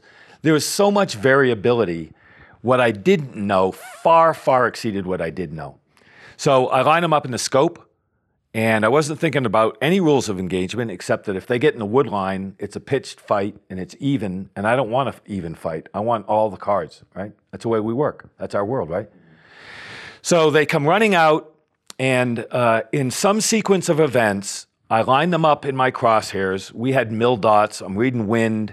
I'm, I'm leading them, and I've got a two pound trigger and I got 1.789 pounds of pressure on my trigger, and I'm trying to shoot them. And they would go from tree, uh, it's foggy, it's raining, and they would go from tree to rock. You know, you've seen this. You, sniper's a sniper. It doesn't matter where you go. It's um, it's a game of millimeters. It's tiny decisions, split second, and it's a tough thing to do under the best of circumstances. So anyway, uh, I'm going from I can't get the shot. I don't have a shot. I hear a shot ring out, and what happened is this. Lon Horiuchi, and I use that name because it's public sector, great guy. I think he's a West Point graduate. He was a, uh, he's just, just a world class guy, very, very bright, family guy. Uh, none of these things that people write about him. Uh, an incredibly capable operator, very, very experienced. And he decided uh, the same thing that I decided, which was to shoot. So, as you know, if you're a sniper, your entire world, I shoot with, two, with both eyes open, but uh, in certain circumstances. But basically, you're looking through a tube, and mm-hmm. there's no world outside that tube. And if you're shooting somebody from a distance, especially in a law enforcement shot, you have two options. You can trail, or at the time, I don't know what you guys do now, but at the time, you track them almost like skeet shooting, which is incredibly difficult and ineffective, or you ambush, where you pick a spot where you know they're going to go. You hold on that spot. When they cross a mil dot, you calculate and pull off, right? That's the way we used to do it, anyways. But it's a very difficult thing. And I always say that if you, it's the same thing uh, in, in baseball that you're trying to hit a fastball. If you hit a fastball in the major leagues and you get one out of three, you're an all star. Mm-hmm.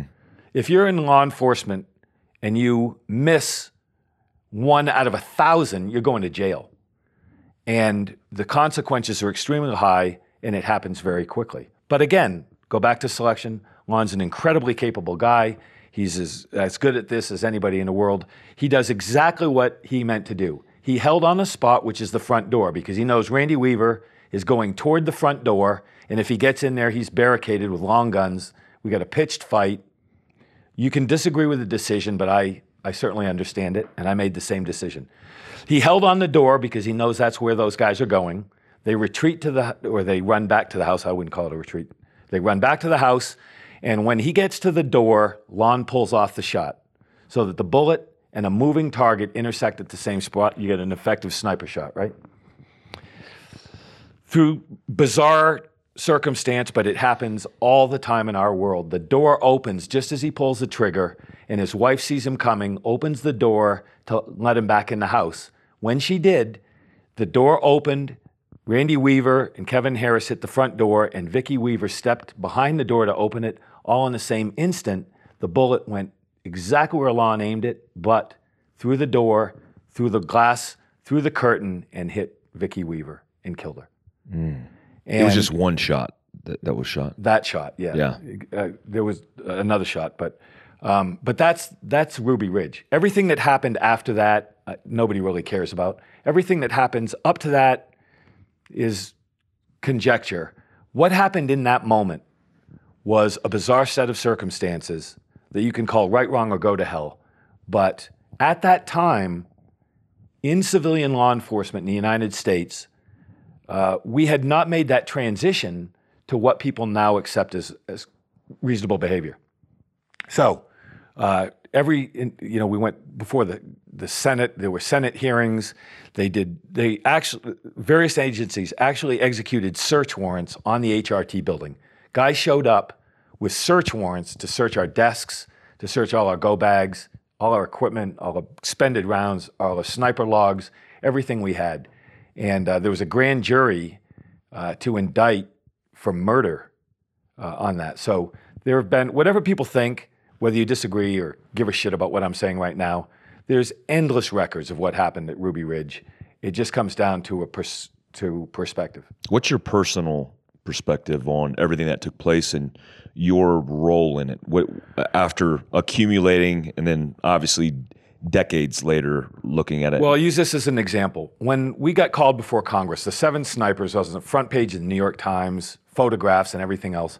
We got called before the U.S. United States Senate for hearings. That's how big a deal it was, right? You don't have Senate hearings for that much. They called us before the United States Senate. Every guy in a team got a high-powered lawyer, Gloria Tenzing, and all these high-powered lawyers, most of whom did it for gratis or for free. And uh, I said, "Fuck that! I'm not getting a lawyer." I said I didn't do anything wrong. In fact, I did what was right for the American public. I'm a patriot and I'm sacrificed whatever else. So I went into the Senate hearings. Everybody had their team of lawyers. I'm sitting next to my buddies.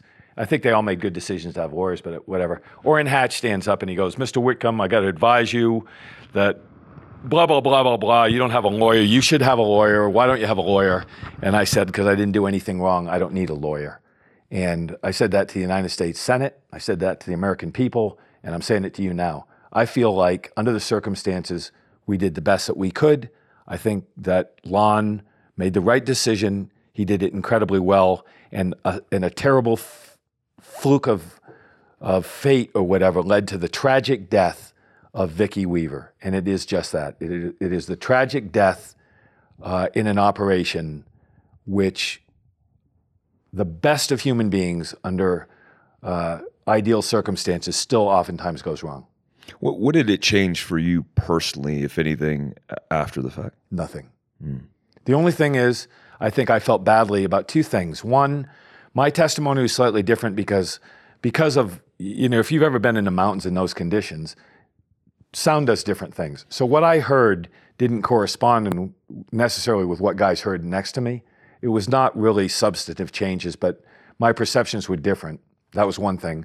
The second thing is that I felt some remorse, I think, in the sense that I didn't take the shot because I felt a failure to a certain extent because I had made the same decision that Lon had made and I never, and I didn't take it. It wasn't because I didn't want to. I just didn't want to pull off a round that was going to hit a tree or a rock or a car or something like that. So it didn't change me in any way. Uh, it just, uh, my own personal, probably very odd perception was that I failed in a certain way and that, uh, and, and I was surprised at how I heard slightly different things. I notice, you know, you're, you're very, you're very uh, good at creating uh, the words to articulate how you felt in that moment in the book and then after the fact. And I noticed you hung on to that moment in which you wanted to break the shot, where you felt like you did break it, or you you wanted to break it but you couldn't break it, and it was like this. And I I, I I'm contextualizing this because I've had this instance. Me and Kevin have talked about certain instances we've been in where um, you live with the results. You have to, but you're trying to fight through something that you wish at one moment you had the opportunity to do. Is that a form of regret or is that a form of learning and moving forward and, and understanding it is what it is? Fascinating question. from a person who's been there, and maybe you and I and a small number of people who will listen to this can understand it because they have that perspective. No swinging dick can understand what it's like until they do it. Mm-hmm. Nobody. I don't give a fuck who you are. You can read all the shit you want on internet. You can watch all the movies you want. You can be high and mighty and righteous. You can think you can do better. You can do all those things. Until you live that experience, which is life and death at your trigger or your experience, you can comment on it because it's America. You can comment anything you want, but I'm not going to listen to you. You have to have that experience yourself, and every person that does it processes it differently. My process is probably quite different than a lot of people, but I don't, I think that I have not responded to and processed the, uh, the passing of life as emotionally as a lot of people. Uh, some people say I have alexithymia, which is just a way of saying that I don't that my emotions maybe are, are flatter than some people's. But I did not feel, nor do I feel regret in violent encounters I've been involved with in my life. I've I've tried to look at them as any other experience and try to be logical in the way I, I, I look at them. Was I effective or was I not? And that could be a, a bar fight, it could be a competitive fight, Golden Gloves, it could be combat, it could be civilian, it could be a CIA gig, it could have been any of those different things. But I, I don't really think that I've looked on any of those with regret. I've looked and tried to do better. I've felt sympathy. Waco, for example, if you want to talk about Waco, I've been back to Waco, excuse me, four times. I played in the band that, that became, after David Koresh died, uh, a new guy came in and took over the church and still had a band. So I've gone back to those places and gone through them again and say, what happened here? How did that happen? How did I end up? I've been very introspective about it and I've tried to be logical about it, but I don't think it really is, is regret. It's uh, some different mechanism. Yeah, I appreciate your candor on that because you're absolutely right. Unless they have seen through your eyes and lived that experience, then you know, again, free to comment, but you take it with a grain of salt. Yeah, you do. And look, we live in the, the golden age of communication, right? Every single person has an attitude about something, and it doesn't have to be really you. I mean, you could have a a fat dude sitting on a couch in a trailer park in Des Moines, Iowa, claiming that he's a you know a real guy and say anything they want. A lot of time it's nonsense. There's no filter or accountability anymore. So you see uh, tremendous uh, numbers of opinions that don't mean anything. Yeah. So anyway, I, I, I don't really care. I know what I've lived. What was the What was the guys just before we move on? uh, What was the guys feeling um, when they heard the dude was a Green Beret, uh, like a Special Forces guy? I didn't matter really much. Uh, I- I think in those days, you know how it is. You get you focus on a mission. You take all the information you can get, and you do the best you can with it. Right. Yeah. So, say, well, he's one of the most highly trained military guys in the country. Uh, he's a capable guy. He's got long guns. But I was much more into, interested in the fact that he'd been in a shootout with federal agents And killed at this point. He had Killed already him. killed. Yeah, that's right. Bill Degan. One yeah. of- yeah. Um, man. Yeah. So that's. I mean, that's notable, obviously, in U.S. history. For You know, I think the biggest thing that came out of, of Ruby Ridge in this conversation or any other is law enforcement is like uh, AD, BCAD, right? A divider in time. Ruby Ridge defined a before and after in law enforcement. Things changed after Ruby Ridge. Coincidentally, we went from there right to Waco, and those two were closely aligned. But Ruby Ridge really was the first time where things went wrong. The public stood up and said, There's something going on here. And, and we can't overlook this. In those days, everybody was talking about ZOG, the Zion, Zionist Occupational Government. You guys probably don't remember that, too young for that Yeah, I heard that. I remember that term. but the but there was a huge white supremacist conspiracy theory movement in the United States. It was big and it was prominent, and a lot of people wrote that into the equation to the point where we had our own air assets. Right, we had 412s and little birds. I think we, we had a couple uh, Blackhawks, civilian Blackhawks for a while, but we had our own air assets in addition to Task Force 160. And uh, they, they, they being the FBI, made us repaint the flat black uh, tactical element of all of our air, airframes, paint them blue, because the, the reaction was that the government, the federal government, was becoming the Zionist occupational government, and there was uh, it, it was a big deal. There was a huge underlying sentiment of mistrust of the U.S. government at the time of Ruby Ridge and Waco, and I think it's very easy to overlook that. But it was it was powerful. It was absolutely a big deal to the point where they changed. They, being the FBI, changed their public perception of threat resolution. Did the rules of engagement for you guys? Uh, because uh, when, when this whole thing, when we heard it on the book, and me and Kevin were talking about it, we've been there before, right? We've been in, in theaters of war where you get a rules of engagement brief from a commander, from a JAG officer, from whoever, and uh, a lot of things are are not sugar coated, but they're just not. They're they're left up to your interpretation as an individual operator, and and some of that's for the good, and some of it's for like liability and the bad. But uh, did you have a sense that the rules of engagement that you received there, which were in contrast different than you had received before, continued to change, or did they get more clearly defined, or how did that? Or yeah. we stand? Look, I think that's a fantastic question, and the, and the bottom line is FBI agents are the FBI hires people who are rule followers to be FBI agents, right? Certain personality type, and they feel responsibility to uphold the Constitution. And people need to remember that the FBI investigates civil violations by law enforcement officers. So FBI, so let, us say you saw something like the uh, George Floyd killing, that would have been investigated by the FBI under federal statute as a mis uh, use of force by a by a law enforcement officer. So not only is the FBI a law enforcement agency, but they're also tasked with enforcing proper protocols from other law enforcement. And FBI agents tend to be some of the most highly educated people in law enforcement as well. It's very difficult to get in. So it's very if you don't have a master's degree, applying to the FBI, you're probably not going to get in. Mm-hmm. That's just very likely. So I'm not just associating higher education with worth. I'm not saying that at all. What I'm saying is that there's a difference between an 18 year old kid coming out of high school and becoming a military police officer and somebody ending up as an experienced FBI agent. There is a life experience difference. So if you're an FBI agent, you should have, by our own estimation, a much more highly evolved sense of the use of deadly force. You're not going to get the guy that's going to go out with poor training, very few life experiences, get into conflict and shoot somebody.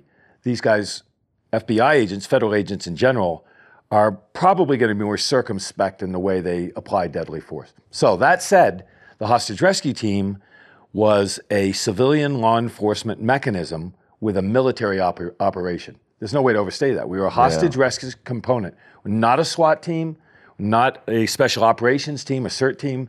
It's a hostage rescue team. And they had, we didn't talk to people. We didn't say drop your guns. We were designed to go in a room, kill the bad guys, save the good guys, and call it a day.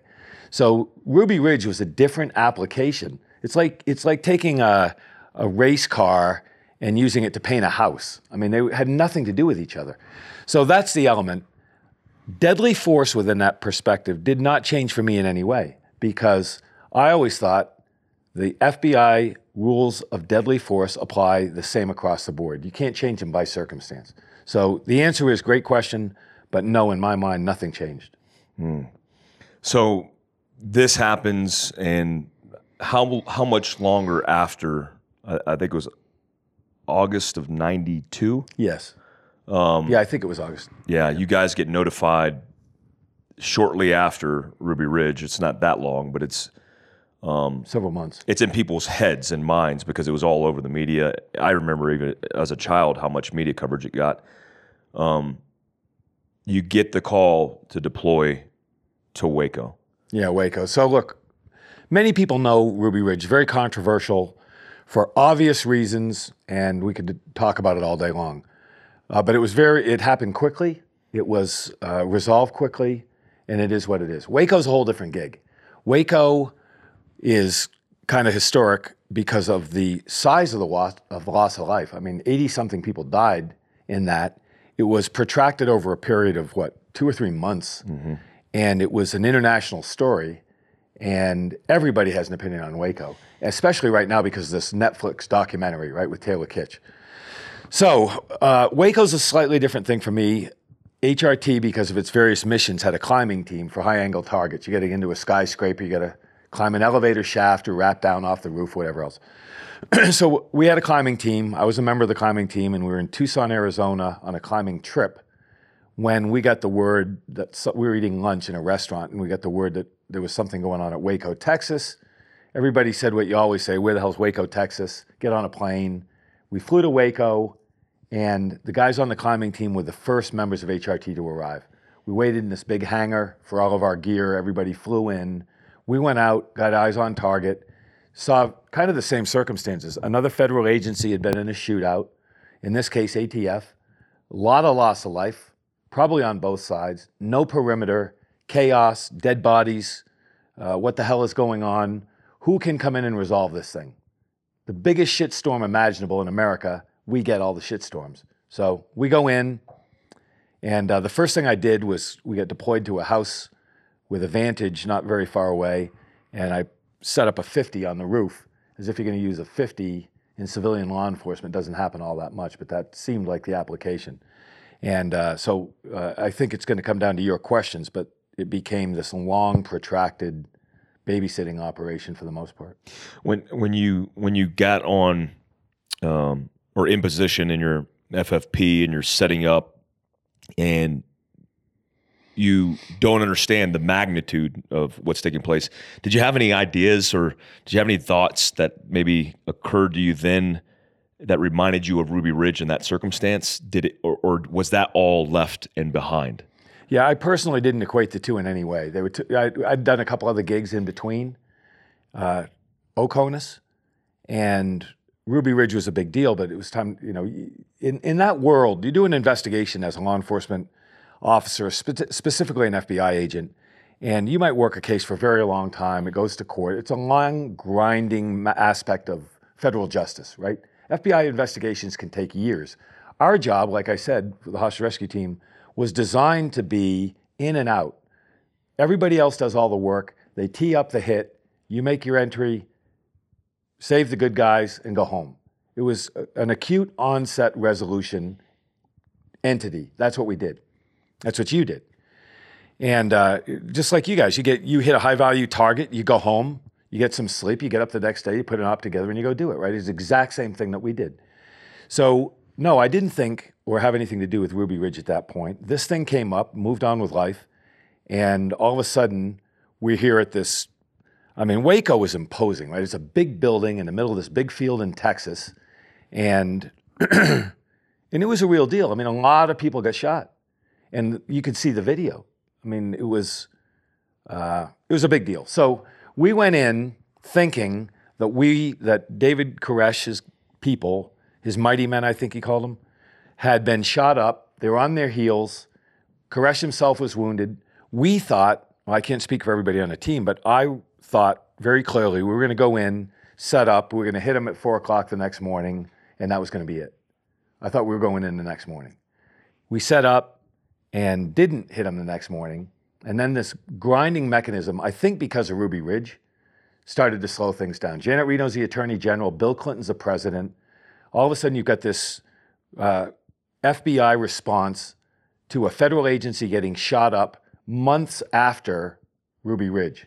So everybody was hyper tuned to it in the political side, everybody was hyper tuned to it on the media side, and everybody was hyper tuned to it on the law enforcement side and we just got handed another plate of shit. So we, HRT, had to deploy and set up a, a, perimeter. The very first thing you have to do in any crisis of that situation is make sure you know what's inside and what's outside, right?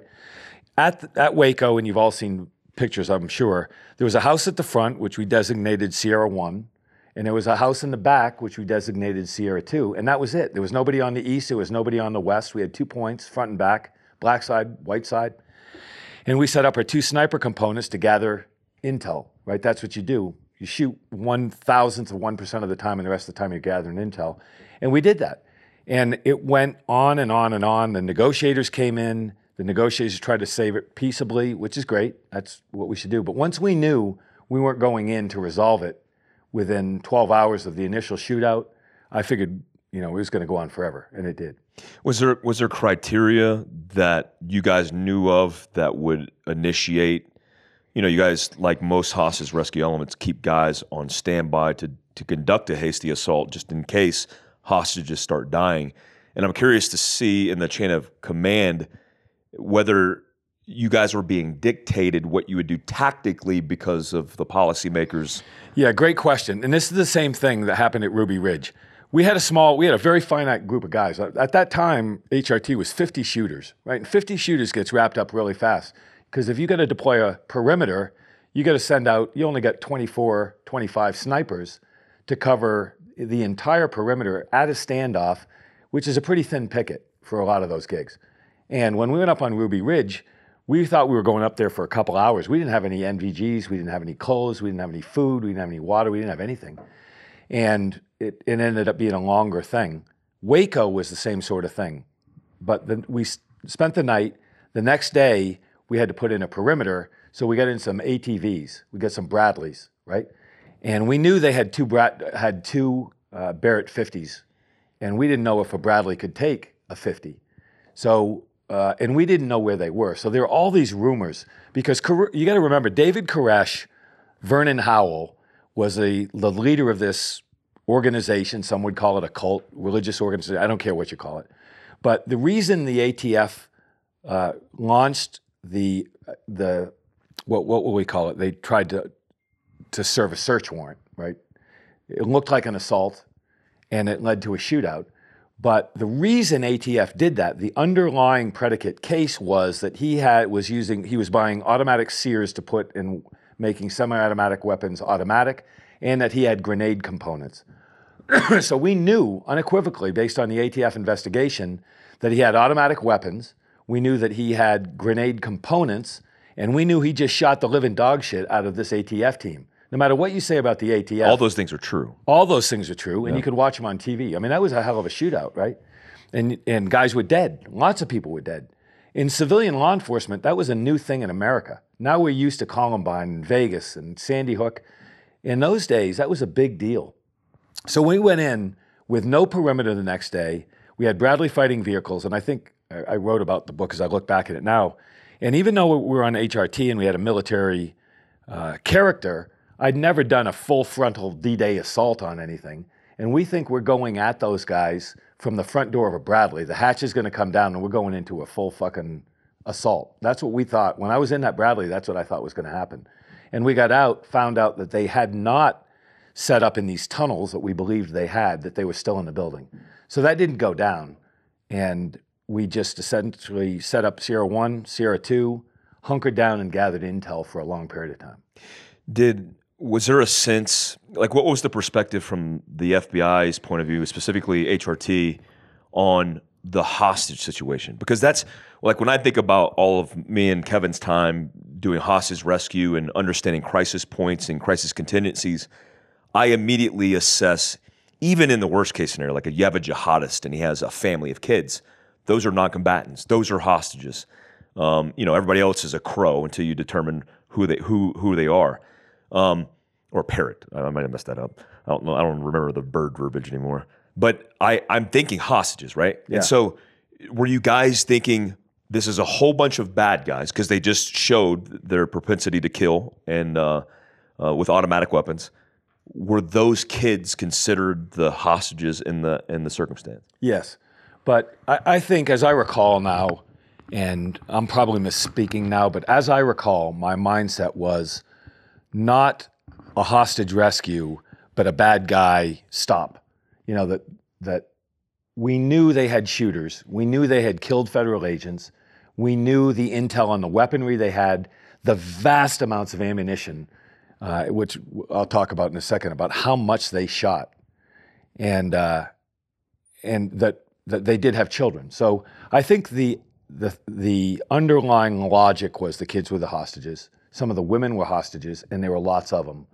And listen, I, I don't care what your position is on Waco. It's very difficult to argue the fact that you could have men with automatic weapons and grenades in a stronghold shooting federal agents, but you're a good guy to your kids, right?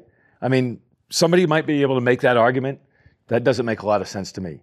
If you have machine guns illegally and you're going to shoot federal agents, I'm thinking you might be a risk to the members of your family, whether you're a religious cult or or or not. So my thinking at the time was, uh, they're wounded. We knew David Koresh was wounded.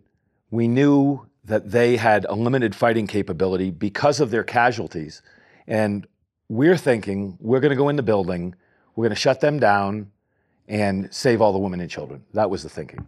Was there a literal debate that you knew that took place between the tactical element, you guys, and then the political elements that were dictating your actions? Yeah, 100%. And what you got to understand about the FBI at the time is the FBI had two primary aspects at Quantico, Virginia for crisis resolution. One was the negotiators who, ta- who wanted to talk them out peacefully, right?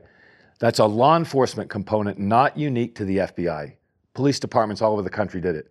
At that time, especially after Ruby Ridge, the idea was just put a fence around it and talk them out.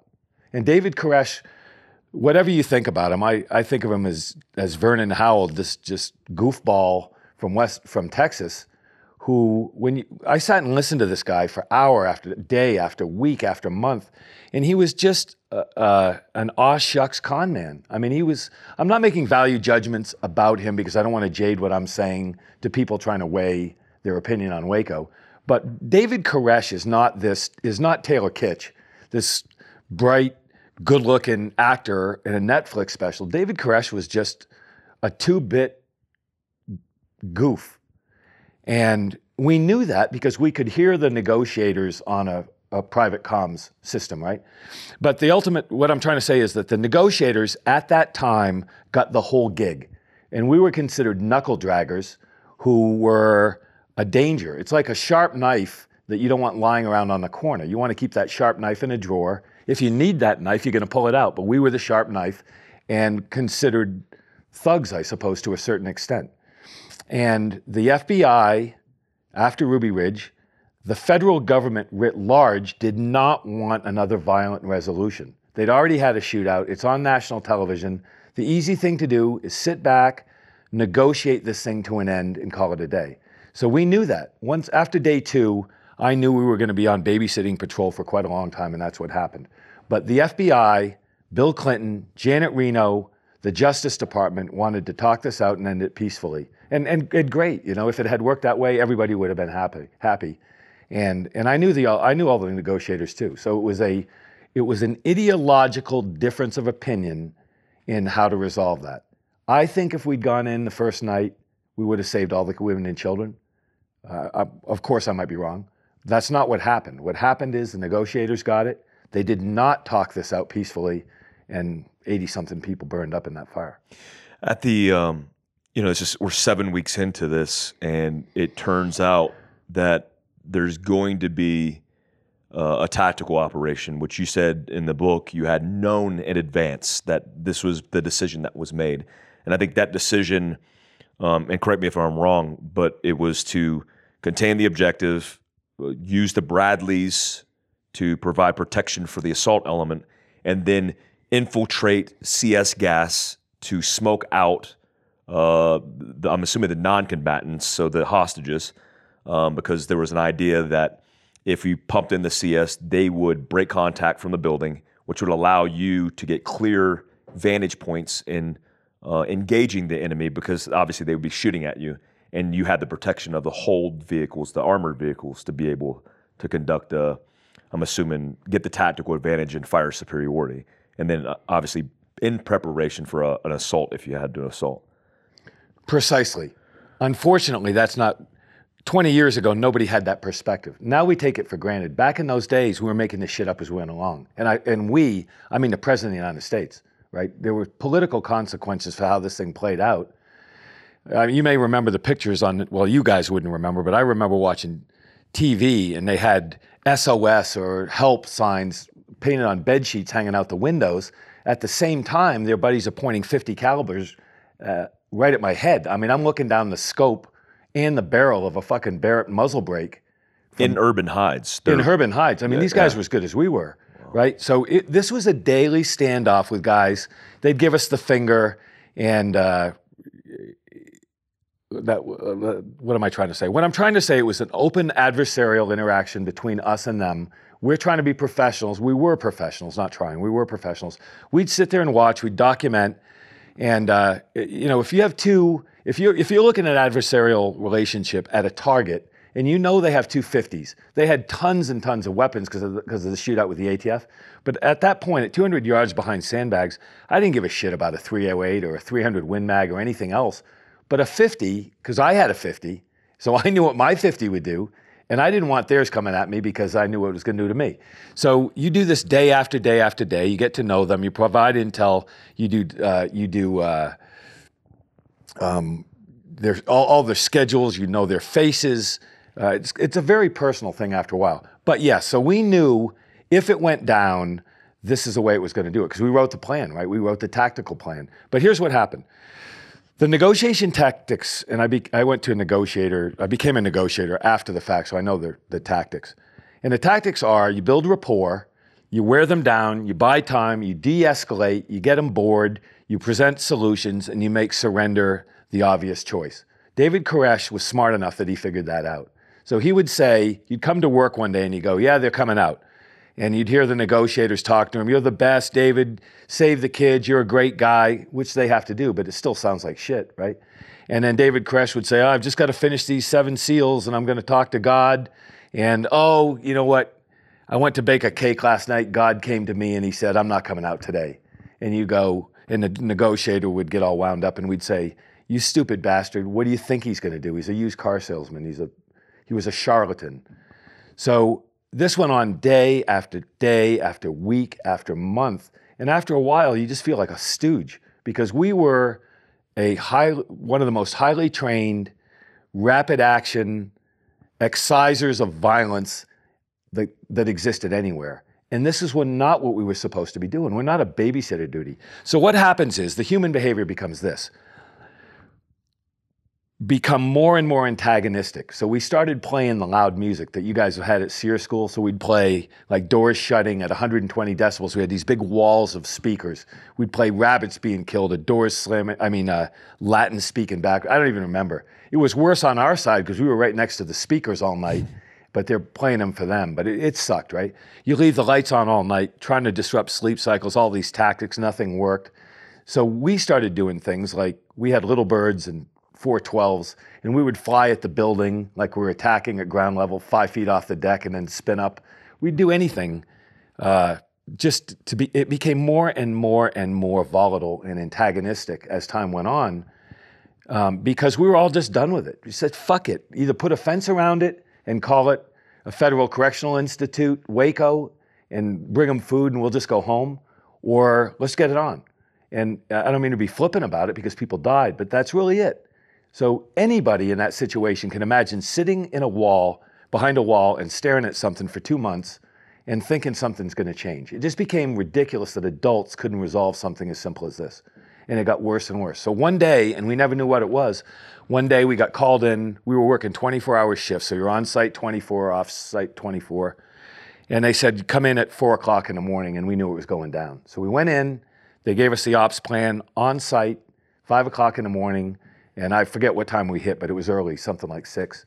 And the idea was that we had these, for all intents and purposes, tanks, but on the turrets they had the tear gas. We use CS, uh, which to most people that don't know, you have various categories of chemical irritants, and CS is military grade and it sucks, right?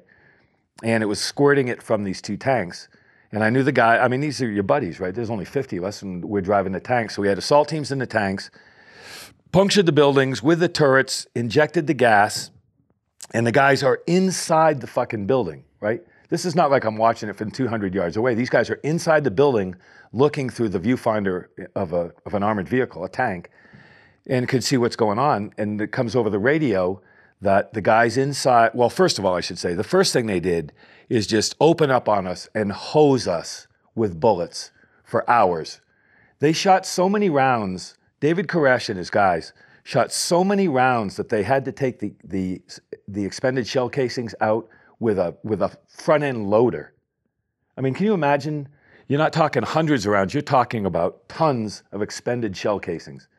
And nobody ever talks about that. Nobody ever talks about that. Were they shooting at the Bradleys or both both you and the Sierra? Yeah, Sierra so I. I walked outside right after the fire started, which was a few minutes later. It was later in the morning. I walked outside next to this guy, uh, another guy in the team who's gone on to the another entity that you and I know about, another agency. And uh, he and I was were behind. We had a 60 set up behind sandbags because we thought they were coming at us with an assault. Right? We figured they were going to storm us. So we had uh, we had crew serve and we had uh, Barrett's and we had we were we were ready to go because they were shooting the living shit out of us. So we were standing behind a sandbag wall behind a uh, behind a sixty, stood up, and uh, anybody who's ever dealt with uh, with supersonic with any any long gun knows what what it feels like when a bullet goes by your head. Right? It's that snap. You get that supersonic hit, and it went right between our heads. So I could feel I could feel the bullet wash going by my head. Um, so I almost got shot there, and everybody else did too. So they shot the shit out of us, and we eventually tore the buildings down. The guys in the tanks are several feet away from the guys inside pouring gasoline all over the building, and they wire out that they're spreading gas. Somebody touched it off. Uh, they started shooting at each other. You could you could hear them shooting each other, which was different than them shooting at us. the rhythm and the rhythm and cadence. Yes, of it, yeah. exactly right. Yep. And that was that's been a that's been correlated to autopsy reports on autopsy reports, uh, you know, I, I was in the ashes minutes after it settled down a little bit, and there, there were skulls everywhere with bullet with entry and exit holes in the head. You know, small in the front. They just held Just- guns to their heads and shot themselves. just the adults or kids and adults. I didn't see any kid skulls. I saw plenty of adult skulls. I have photographs of adult skulls with, with the bullet holes in them. So they shot each other in the head or themselves in the head. They lit the fire and the place started to burn. There's a 40 mile an hour wind going, I think it was right to left. Uh, the, and the flames are going left to right against a 40 mile an hour wind. So people that say uh, the fan, the wind was blowing the fire, the fire was going in the opposite direction everybody saw it. Uh, not everybody. Many of the HRT operators saw Koresh's people lighting the fire. Uh, the evidence is overwhelming and unequivocal, and through all of the investigations, has never been repudiated in any way about what happened there. There's only two things that, uh, that, that ever came up. Somebody did a FLIR. This thing was all recorded. Everything was intimately recorded, and there was FLIR footage that showed glint uh, outside the building that looked like it might have been muzzle flash in the dirt. It looked like we crawled in, dug viper pits, and we were shooting from very close to the building, 20, 30 feet away from the building. Um, so this video became a big thing. It was a documentary, led to a big investigation, and it was proven that it was just water or broken bottles. It was something on the ground that reflected light on FLIR. So anybody that's ever seen FLIR footage knows what glint looks like. And they're, they're showing these things, all these conspiracy theorists are showing this thing, and you see this glint, which would be gunfire under their theory, and you see a tank rolling over the glint, right? So if we had a guy in the ground shooting into the building, he just got ran over by a fucking Bradley or, a, or, a, or a tank, right? M1, whatever the tank was. So all of that fell out. Uh, it was disproven, uh, but it, that doesn't matter to conspiracy theories. It, evidence never matters.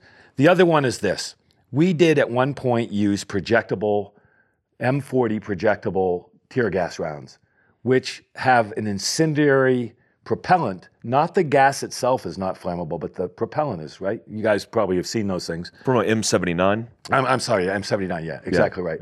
So we were shooting uh, MC9 projectable gas canisters into the building, and at some point, somebody determined one of those was incendiary and uh, or pyrotechnic, they called it, and that started a fire. But that was disproven as well. There's no question that once we started the assault, for better or worse, we didn't make that decision, but that's what we did. Once the fire started uh, and the shooting died down, that was it. But uh, I've got to say outright that the Netflix documentary about Waco, Texas, was so absurdly inaccurate and full of outright lies and and just just lazy, stupid things that are that are wrong. That it's difficult even to talk about it. And I don't get angry about it because it's Hollywood, but I do feel badly about it because during the coronavirus, three quarters of the country watched the goddamn thing, and it's just absurd uh, how inaccurate and how jaded and how wrong it was. And I feel badly that history ends up being represented in something that goofy. I mean, it was absolutely stupid. Yeah, you almost get the impression from the the Netflix um, show, which I watched, was that you know obviously it's biased towards the Davidians, negotiator. the, yeah, and the, and the negotiator And the trying to save save the day, and they were just normal good people. Yeah. like they never showed obviously a a, a guy in a 50 cal in an urban hide pointing his 50 cal weapon system 200 yards away from a FBI agents, um, and there's there's controversy about the fire, and, and I hear that the most. Right? People were like they they knew it set fires, and even at the end, I think of that show, they highlight different reports of saying that the incendiary, uh, whether it's the 203 or 40 mic mic version of that CS grenade, was flammable, and that had started all these fires before.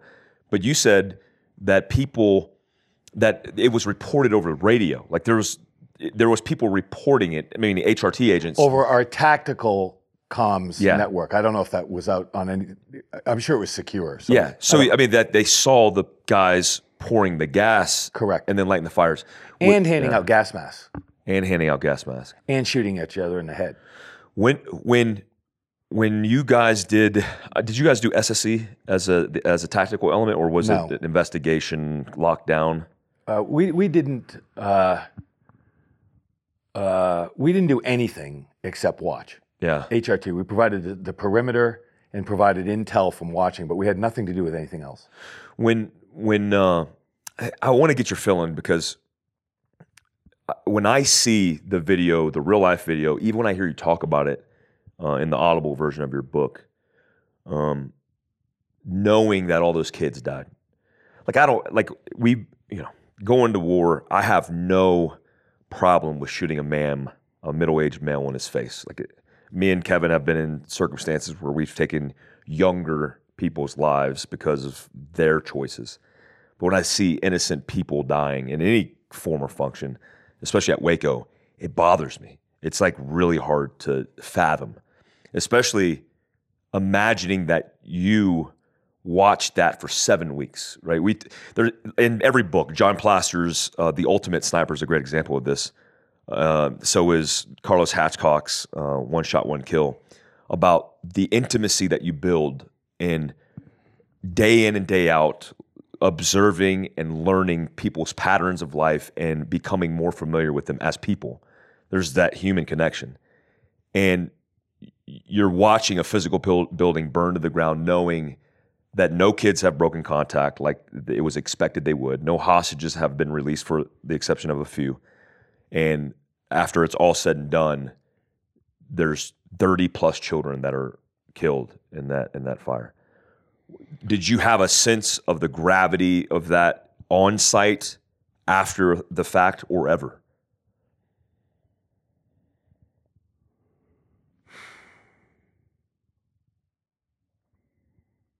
I don't know. I, don't. I, that's I. I don't know the answer to that. Um, which maybe that's the answer.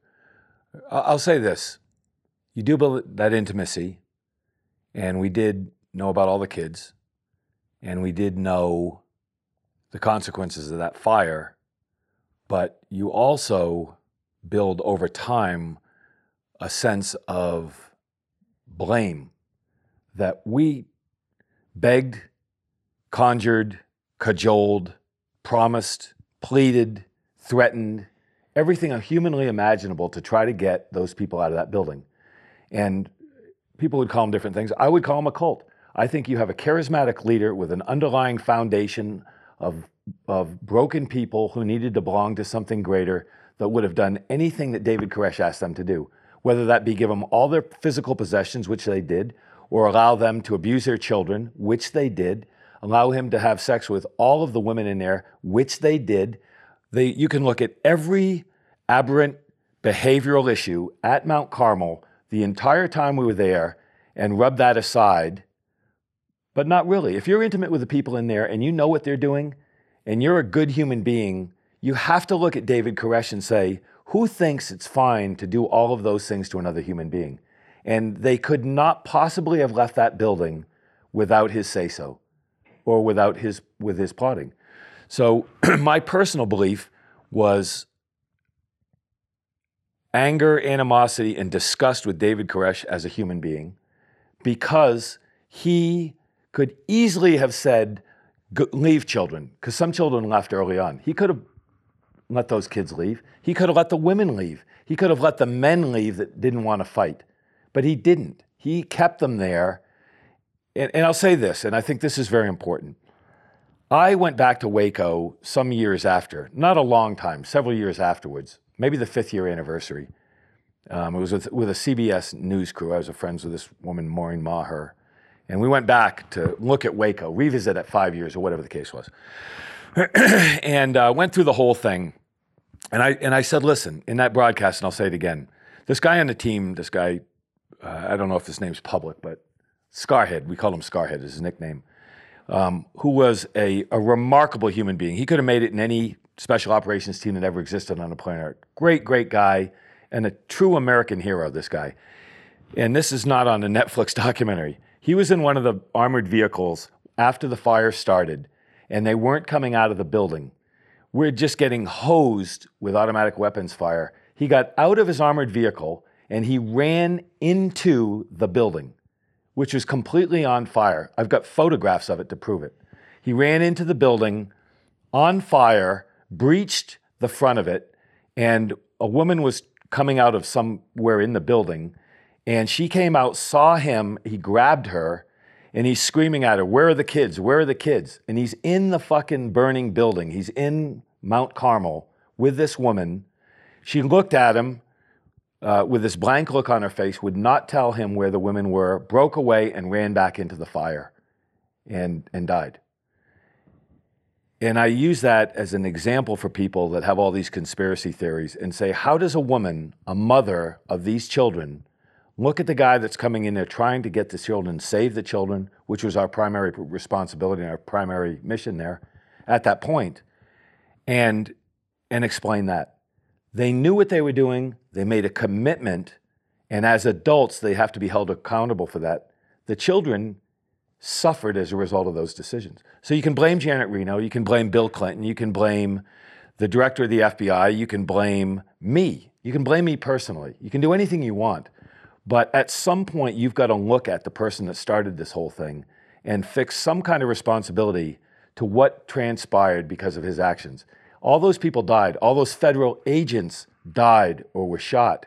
And we and I almost died none of that really matters to, to the public. They just want to come up with a conspiracy that we went in, maligned this poor prophet named David Koresh, and, and killed all those kids. My opinion is different. Uh, David Koresh killed those kids. And I'll say this, and I think this is very important. I've been back to Waco four times in the 20 years since that happened. And I've gotten to be, or I was for a time, what I would consider friends with the pastor that came in to take over after David Koresh died. And if you go back, you can look that David Koresh had a pissing match with a former competitor as pastor of Mount Carmel, a spiritual leader of Mount Carmel, and they had an armed altercation.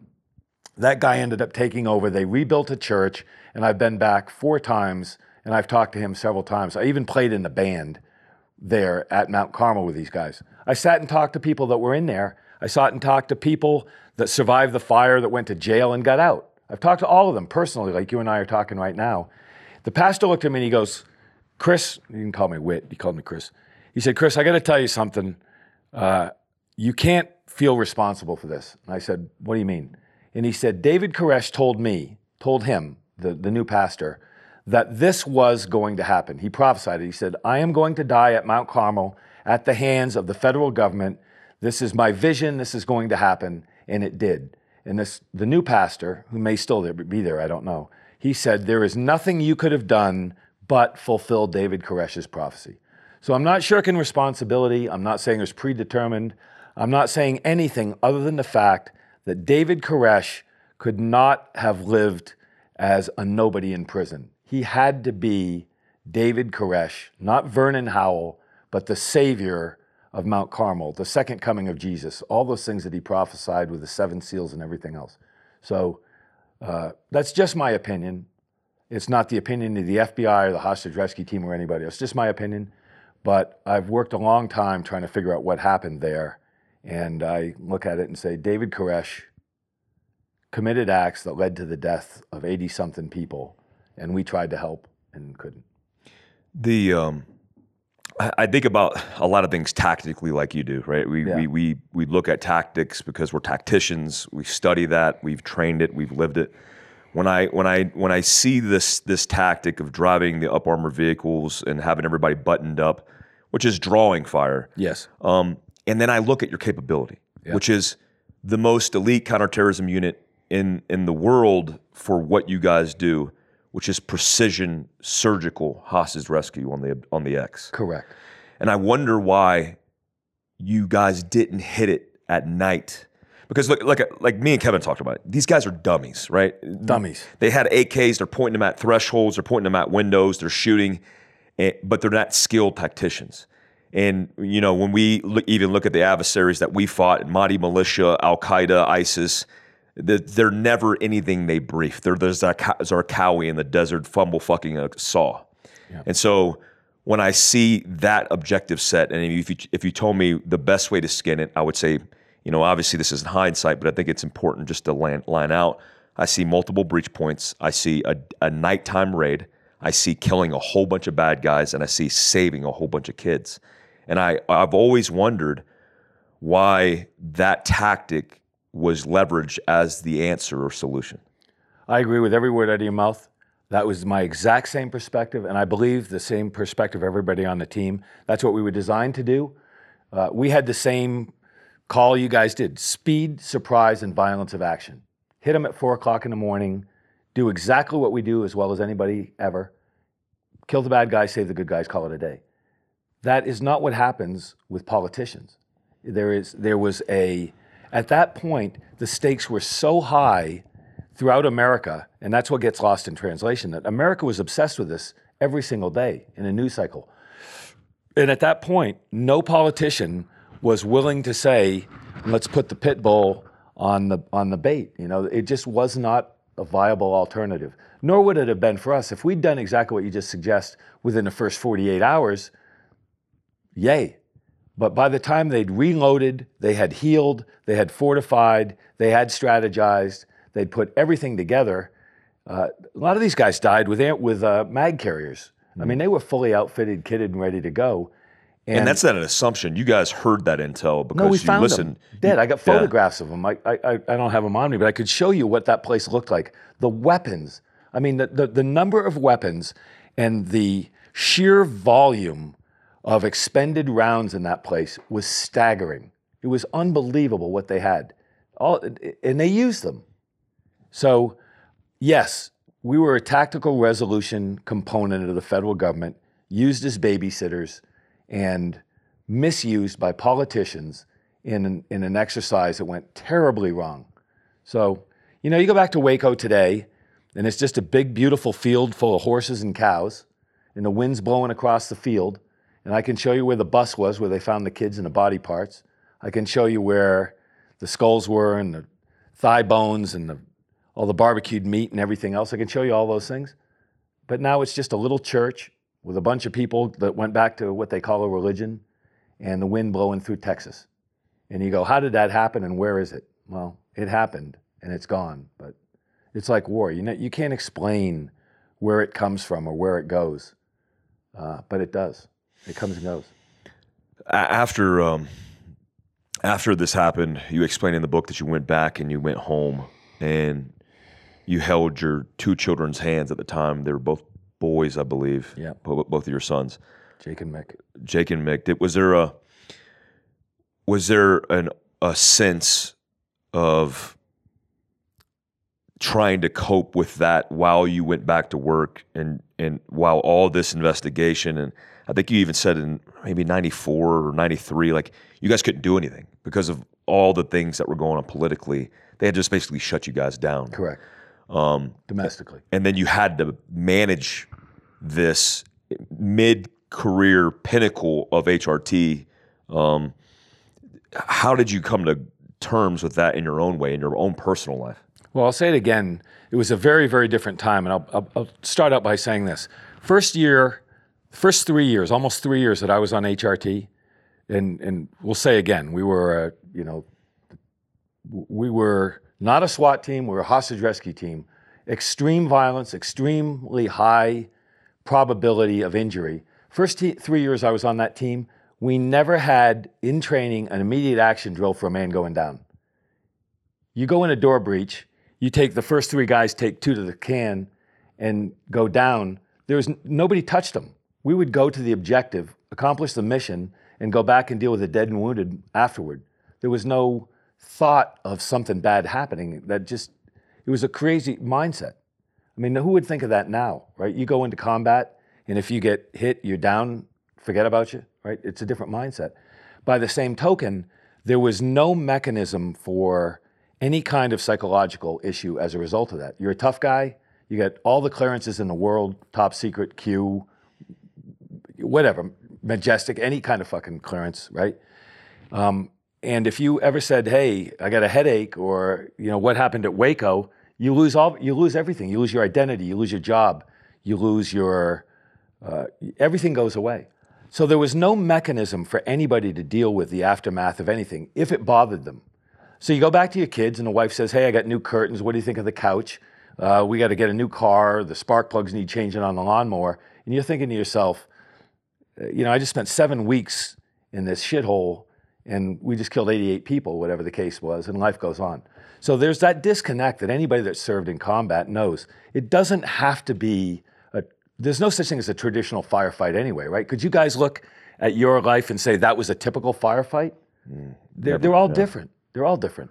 And, and all mine were different. So I went back after not seeing my family for two months. And the first thing I remember is that my kids were very young. They might have been in, I don't know, like second or third grade or fourth grade, something like that.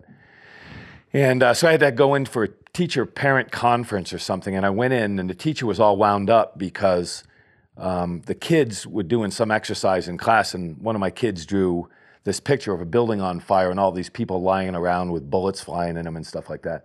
And they, and they said uh, that my kids had watched it on TV and it was fucking up their psychology or whatever else. And I go, well, you should have fucking been at Waco, you know.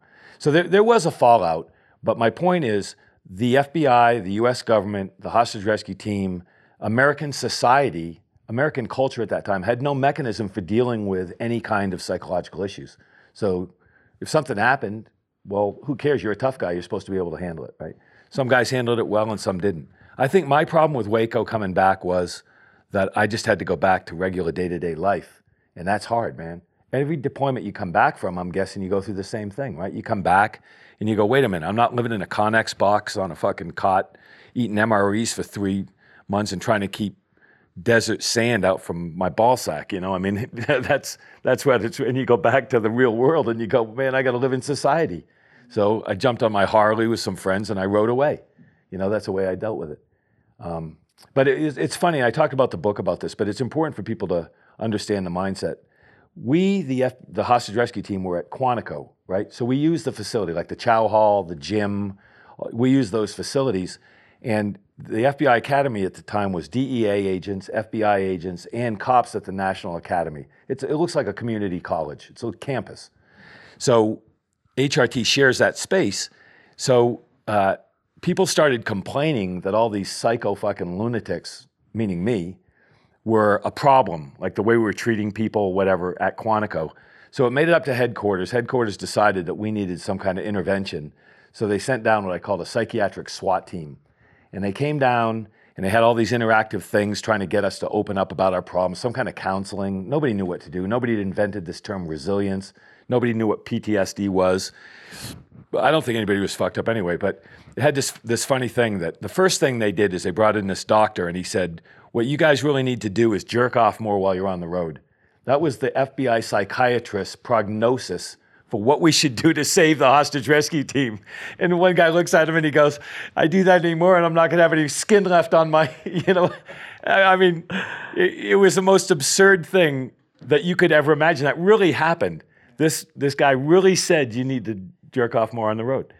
And uh, so that was the first thing. Then they brought in everybody together into a, a classroom at the FBI Academy and they brought in the head of the psychiatric SWAT team after this process and he said, Look, I'm going up there. Professional responsibility mandates that I tell you what I am going to say about you to headquarters.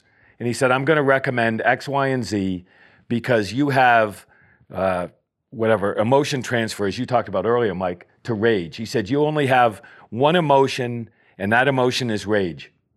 At which point, now this is 50 shooters wearing these polo shirts, white polo shirts with a like a semi-uniform type thing. And they're all sitting there looking at this pedantic little Harvard psychiatrist. Not that there's anything wrong with that. And uh, they're looking down at this guy, these 50 fucking rabid meat eaters, and they look down at him. And this guy stands up at the back of the room and he goes, Rage, rage. I'll show you rage, you motherfucker. And he starts running down the tabletops, down this amphitheater at this psychiatrist whose eyes get this big and the other guys on the team see him running down. I mean, he's literally running down the tables between guys in this rabid assault on the psychiatrist to attack the psychiatrist. A bunch of guys jump up, grab him, and a big fist fight breaks out. And, and the guy, the, psychi- the psychiatric SWAT team ran away, and they never came back, and they never issued a report, and nothing happened, and we went to fucking Yemen. Right? So that's what the world was like in those days, Yeah. man. You were on your own, dog. That's They- crazy. They had, you know, you talk about the secretive world. I remember that nobody dared, you know, we were uh, like a, a CIA hit entity, renditions and all this secret shit that nobody in the FBI dared to know anything about. So they used to do inspection. They still do inspections at offices where they come in, and make sure you get enough paper clips, and make sure that you're, you know, whatever, some bureaucratic bullshit. But nobody had ever done one at, at HRT because nobody wanted to know what we did, right? Because if you knew what we did and you're a bureaucrat, you're probably fucked career wise. Yeah. So somebody at some point said, well, we got to figure out what's going on. So they came down and they did an audit and they accused us of losing like 250 guns and all the shit that, you know, disappears operationally, right? Half of it was at the bottom of the ocean because we fell out of a helicopter. But they came down and they accused us of losing or stealing and selling a, uh, I think it was a 412, a helicopter. So the point was that while we were doing all the shit in those years, nobody, not nobody, very few people knew or cared what we were doing. It was just a, it was a very different world. And you know, like when you're when you started in the early days of the, of that community, Six and and Delta, in the early days, going into that world was the end of your career. You were never going to get promoted. There was no command structure of, of uh, moving up the ranks when you went into that world. And it was the same with our team. If you went on this team, you were never going to get promoted in the FBI because you could never talk about what you did. So I think what I'm saying in this ramble is that those days were very different than what you see now when you when you see the guy with the beard and the tattoos coming out of Afghanistan. It was a different world. Shit was really secret and shit was really new and creative. And we made that stuff up as we went along. There were there were so few understandings about tactics and uh, you know, I, I mean, even something as simple as is uh, we worked. The early guys on the team worked with Nike to make assault boots that you could spin and work and whatever, and they ended up becoming their basketball shoes. The tread patterns became their basketball shoes. Wow. So even in terms of the soles of the shoes that we were wearing, we even made that shit up. So they were fascinating times, but you guys have carried on and made this something bigger and better and more remarkable. You're the most elite, elite fighting force the world's ever conjured. And I'm looking back at Sparta, I'm looking at Genghis Khan, I'm looking at some hard pipe hitters, right? And and, and it's remarkable for an old guy like me to look at what you're doing now and see that's where it's gone. But in those days, it was primitive. You know, I was talking to Kevin that we'd run those MP5 nine millimeters with the flashlights on the front, and the flashlights were bigger than the fucking MP5, right? We shot wheel guns. We started out with 357 Magnum wheel guns. Um, I remember the first time I saw an MP5 SD, I just couldn't believe you could suppress it and what it was like. So, what I'm saying is the history is important, in my opinion, to understand the tactics, the weapons, the mentality, why teams were made, how they were made, uh, the mistakes along the way, Ruby Ridge, Waco, how that changed law enforcement, how things grow. It's like a baby, you know, you got to get a couple sniffles before you can grow an immune system. And that heritage, I, in my opinion, just because I'm one of those guys, I'm one of the old guys, that heritage is important. And when you bring new guys up in the Army, the Navy, the Air Force, or the Marines, I don't want to overlook any armed uh, armed forces, even the Coast Guard. You've got to look and say what we take for granted now in terms of expertise came on the backs of a lot of hit and miss. And, and in my opinion, it's important to recognize that heritage. Yeah, hundred percent. And um, I thought I thought about the evolution of uh, Waco and what it did for tactics, what it did for. I mean, there was a lot of lessons learned, obviously. Yeah, very much, yeah. Especially when it came to pol- political influence on tactical objectives and lines of communication and delineation, and even the dissemination of tactical plans. Um, I'm curious in your book, though, you never mentioned Oklahoma City, and Yeah. and when I thought, when I immediately, uh, me and Kev pinged on it because I'm like, you know, Oklahoma City obviously was a terrorist attack. There's no doubt about that. A domestic terrorist attack. And he, Timothy McVeigh goes out and talks in depth or in depth in his manifesto and his own discussions and arguments about um, his retaliation against government and and almost like really closes the loop for a lot of people in their decision making for for being anti-government right because they're like you know this is the way i think. And then somebody comes out with a manifesto. Somebody does a, a hit on a federal bomb uh, that kills a lot of people including a child care full of uh, children. And he justifies it by saying i'm getting back at the government for what they did. And a lot of people rose up and were like exactly. This is the vindication we were looking for. Where were you at in, during that time? And what effect on the unit or the fbi or yourself did it have? Uh, brilliantly stated. I was overseas. I had very little to do with it at all. Uh, watched it on the news, and that was pretty much my exposure. And you know, guys, when in this world, things are compartmented. Right? You may be on an op and not have any exposure to news for lengthy periods of time because you're focused on your own gig, or you're just out of comms, right? Ocon- Oconus or whatever else. And I was. So I really don't have much perspective on Oklahoma City uh, except for what the average person would have watching it on the news. But I look at things, I- I, I think of myself, uh, I think of both of us, Mike, you and I, the conversations that we have.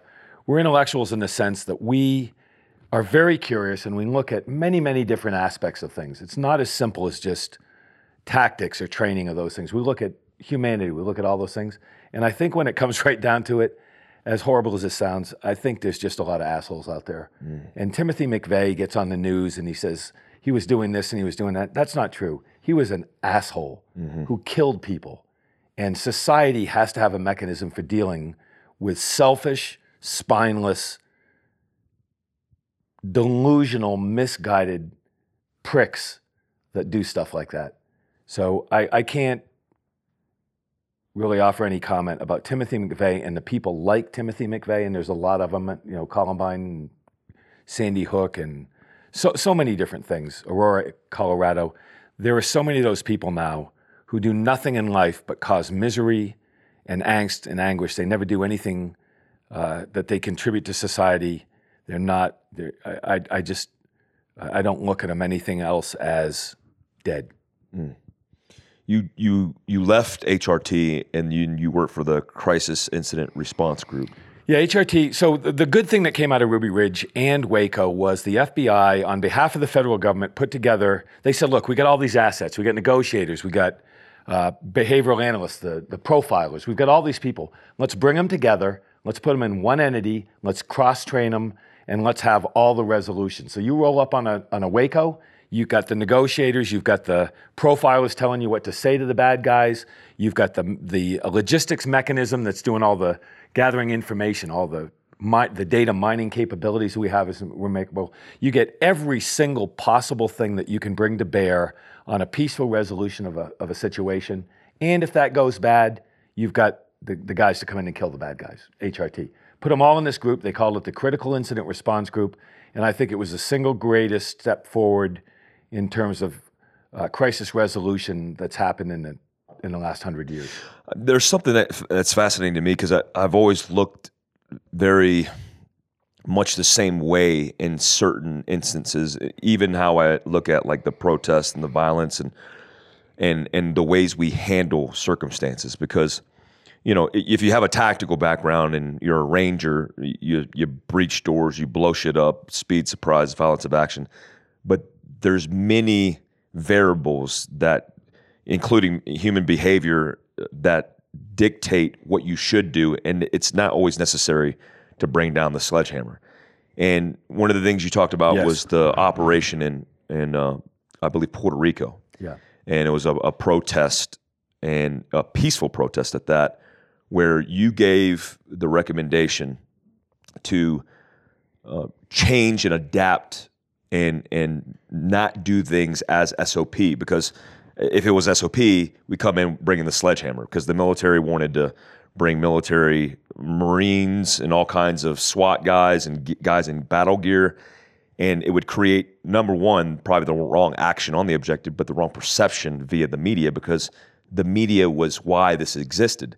And and uh, I, I want you to talk about that but th- the thing that stands out to me the most is you talked about the this man who was one of the protesters and everybody was basically given the option to be flex cuffed or not and they were so loosely around their arms they had to hold their arms up to keep the flex cuffs on them like they were detained because that's what they wanted to do in the first place is show their position to the world Yes. and then you had the dude the older guy who rolled around like a sugar cookie and then realized nobody was paying attention and, it, and it's analogous to in a way to what's going on now in a way where you have a media war and campaign um, influencing an agenda um, whether or not you believe in that agenda, there's many incentives and agendas.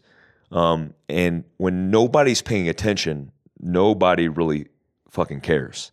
And you got a institution that has one way of attacking a problem set to change and adapt its methodology. Talk to me about that. Like how one, how did you get that uh, through to the higher levels of command? And what do you think? Where did that come from? Well, you got to you got to look at the FBI. First, first of all, I'll say this unequivocally, and I feel this very strongly. There's no such thing as the FBI. There's no such thing as the federal government or the Army or Delta or SEAL Team Six. There's no such thing as an entity. They, these entities are human beings and rules. And sometimes human beings make bad rules, and sometimes they get them wrong, right? So I would always say that when you're talking about the FBI, you're talking about me as a human being. And people would talk about 9 11 or they'd talk about Waco or Ruby Ridge or, or 50 other things. We, we just happen to be talking about those things today, but there's 50 others, right? And they would have all these conspiracy theories. And I'd say, wait a minute, wait a minute, wait a minute. You're talking about the FBI, but I'm telling you, I'm that guy. I mean, literally me. I made the decision, I pulled the trigger, whatever else. And they go, what are you talking about? And I'd say, I'm the fucking guy. It's, Yeah. there's no FBI. It's not unicorn. It's not a, like an entity. It's not this Exactly. Yeah. That, but that's what people want to do. So whenever I have a conversation, somebody will invariably say, "Well, they said this or they did that," and I go, "Who's they?" And they say, "What do you mean?" I go, "Who is they? Give me. I don't want a pronoun. Give me a name." And they'll say, "Oh, I read it on the internet." I said, "You read what on the internet?" People that come up with these conspiracies never have a specific person Mm-hmm. or a specific instance. They have some ambiguous, amorphous they. It's right? generalizations It's a generalization. Yeah. That's what human beings do. So I look right now at the causes, the riots, the you know wh- what we see as a culture right now. If you sat down those people individually outside the hysteria, take away the social media, take away the compulsion to be part of it, take away the compulsion for an actor to say I stand with this or I stand with that, or a company that's scared of getting shut down because they've been canceled due to their political beliefs. If you take all that wa- away and you sit down individual and you say what's really bothering you right now? Is it really about this? Is it really about that? They'll probably have a very different impression mm-hmm. because there is a gang mentality, a hysteria that's as old as mankind. This mm-hmm. shit's been going on since we were fighting mastodons, right? You get a group of people together and they act differently than they would as individuals. Mm-hmm. You see it every, t- I mean, it's very predictable. So we went to, there was a protest for this place called Vieques Island, which was a military training site off Puerto Rico. Uh, a couple congressmen and people went down there to have a protest, and uh, the law-abiding part of the U.S. government said we got to go in and arrest them all.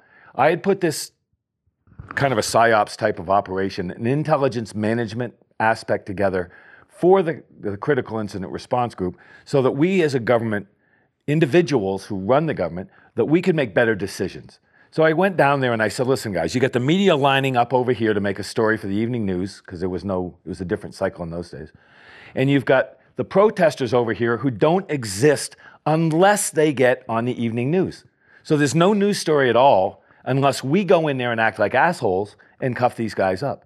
So why don't we just walk down there and say, hey guys, you got to go. They'll say no because they want to get on the evening news. The media wants a story. So he said, let's bring the media with us. Let's get these guys over and say, we'll handcuff you if you want, but we're not going to cinch them down. So if you don't hold your hands up, they'll fall off. What happens? They hold their hands up, and everybody on TV can see that they're going to fall off. And it diffused everything. It went from being a confrontation that could have gotten ugly to being nothing. So the news media had no story, the protesters had no uh, voice, and the thing just fell apart like a popcorn fart, and everybody just wa- wandered off into the horizon, and it was a non event. So I look now at these things and I say, I go back to, you know, th- there's a little bit of Atlas shrugged aspect of what we're going right now. If we pull a John Galt and say, let's just say to Seattle and Minneapolis and any place else, okay, you don't want any police? Let's just pull the police out for three days and see what happens. And I think you're seeing that right now with what do they call it, Chad or something? Chaz. Chaz, yeah. They're calling it Chaz, Capitol Hill, some uh, Autonomous. autonomous zone, right? Zone, yeah. Uh, not a great name in my opinion, but who gives a shit? Um, but I look at it now and say the fever has died down, the frenzy has died down, the bar fight's over. It's just a bunch of broken furniture and a bunch of hung, hungover people, right?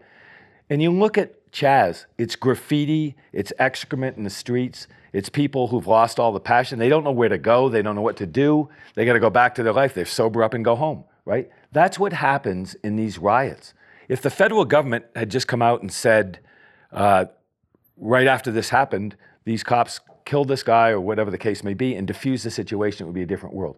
Right now in America today, we have an extraordinary amount of anger that is is due to coronavirus shutdown, uh, economic economic uh, depression, things that affect people in their daily lives. People are pissed. People are poor. People are hungry. People are disillusioned. People are saying, "Look at our political choices." And I'm I'm apolitical. Okay, I'll say that right now. I I voted for Republicans and Democrats. I don't have a dog in that fight, but I am a fucking patriot, and I am. I've dedicated my life and almost given my life on numerous numerous occasions for law and order so that people don't have to deal with the shit that you and I have, Mike. People in society shouldn't have to deal with the shit that you and I have dealt with in order to protect people. But we chose it. It's all great. I'm, you know, I have no regrets whatsoever. But right now in America, we, the American people, need something better to look toward than old white men running government. Mm-hmm. I believe that. The politicians in this country are not going to solve this problem. We have to solve this problem. We have to find a way to celebrate our strengths and move forward to something that people can believe in. And I promise no matter who wins the presidential race, no matter who takes the Senate, no matter who takes the House of Representatives, it's not going to be any different because politicians say and do what is in their own best interest. That, by definition, is what politicians do. And it's not going to change. America needs a charismatic voice to stand up and say, We are the greatest people uh, on earth as human beings. If we are, we've got to lead the way. We can't say it, we have to do it. So, anyway, I don't mean to go on a rant. What I mean to say is that my experience with violence is I tried hard, but I could never kill all the bad guys because they don't think they're bad guys. They think I'm a bad guy. This buddy of mine, Pete Berg, a, a a movie director, made this movie. And at the end of the movie, he had this brilliant line, and he had uh, a, a jihadist and he had an FBI agent, or it was, it was a good guy and a bad guy by our definition. In the last scene of the movie, one of them whispers to his kid, kill them all. And then the other guy, the bad guy, whispers to his kid, kill them all. If human beings, and you're a warrior, one of the finest we've ever produced, you've seen years of armed conflict. Have you? Do you think we can kill enough people to solve all these problems? No, I don't even think that's the solution. Near the solution. There's right? no way. No. There's no way. We can't kill, fight, hate our way out of these situations. We need a meaningful plan forward and and bring good human beings together toward a solution. And and and I say that after spending 30 years in war and, and conflict and secret this and secret that. Uh, I, I, I think right now is a time is a is a pivotal time in American history. I really firmly believe that. Yeah, I feel the same way. Um, Thus endeth the rant. Sorry, guys. no, I like your rants. um, they're super informative. Um, that kind of perspective is needed, right? I, I think a lot of people have lose they've lose sight. I, I almost it's almost funny because it's it's not funny, but it seems like a social experiment because it you see when people get bored, like terrorism is bred out of boredom. yes, Right? When- hundred percent. When you are a ignorance. an Afghan in the middle of nowhere with nothing to look forward to, and you have no purpose, um, and somebody comes to you with an ideology that drives a dream and vision that you've only fathomed in your head, that seems very alluring. And when people rise up and they raise fist, no matter what the condition or no matter what the terms, people want to fight because they want to be part of something in their persona, in their identity, in their virtue, and you know whatever it manifests itself into. Um, a lot of this looks like people lost, and it, it breaks my heart because uh, there's they're searching for something, and we had talked about this before. My guys are very good at hurting people who are sheeple that Sheeple, I love that. that have assimilated looking for something lost. And then we've herded them into preparedness and a lifestyle of survival. And then the light bulb goes off and they go, man, this is it. And, and I had to say it like it's a religion or something because it's not, but it's, it's purpose. So, you know, when you have a drive to do something um, in your life and you're looking for that one thing, at least pick something positive. That's not I divisive. agree, man. I agree. I think it's harder. It's easy for people to hate. It's easy for people to get pissed off and fight. It's harder to get together and find a solution. But that's we need a charismatic voice. We need somebody to stand up. And unfortunately, the only people that you listen to are, you know, cable news trumping up politicians because that's where the money is, right? All the money goes into politics. Therefore, all the exposure goes into politics. Therefore, people look for solution from politicians. It ain't happening. It is not happening. In my lifetime, I can point to endless wars and presidents and politicians. It doesn't matter. It doesn't add up. The system has not changed. you you go from uh, like let's just call it phase one. You're an HRT. I think it's fascinating because you you wrote this book at the end of your career. It got signed off by the Federal Bureau of, of Investigation, which I'm assuming was a pain in the ass because uh, at that time any kind of stories internally like Waco and Ruby Ridge um, were not talked about or discussed.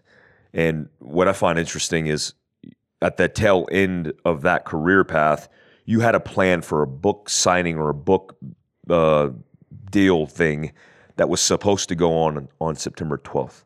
Yeah, so I, I wrote the book. The FBI really got behind it. I, I, the FBI, again, we'll go back to individuals, right? The FBI was my friends. I mean, the, the people that made decisions in a building in Washington, D.C., our headquarters, I knew them all, right?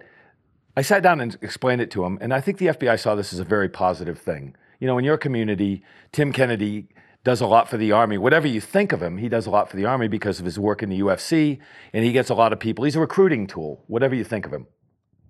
And uh, but you but we needed somebody like that in the FBI at the time, and I think they looked at that book uh, the same way. So I sold the book. Uh, you can't have two jobs in the FBI. You can't write a book and be an FBI agent. So the FBI said, "We'll support the book, but you got to go." And I said, "Yeah, I get it. I was going anyway, right? It was a financial thing. I made a lot of money on the book. I felt good about what it did for recruiting for the FBI, but it was honest. I didn't pull any punches. I love the FBI. I love that life. I love the United States government. I'm a fucking patriot.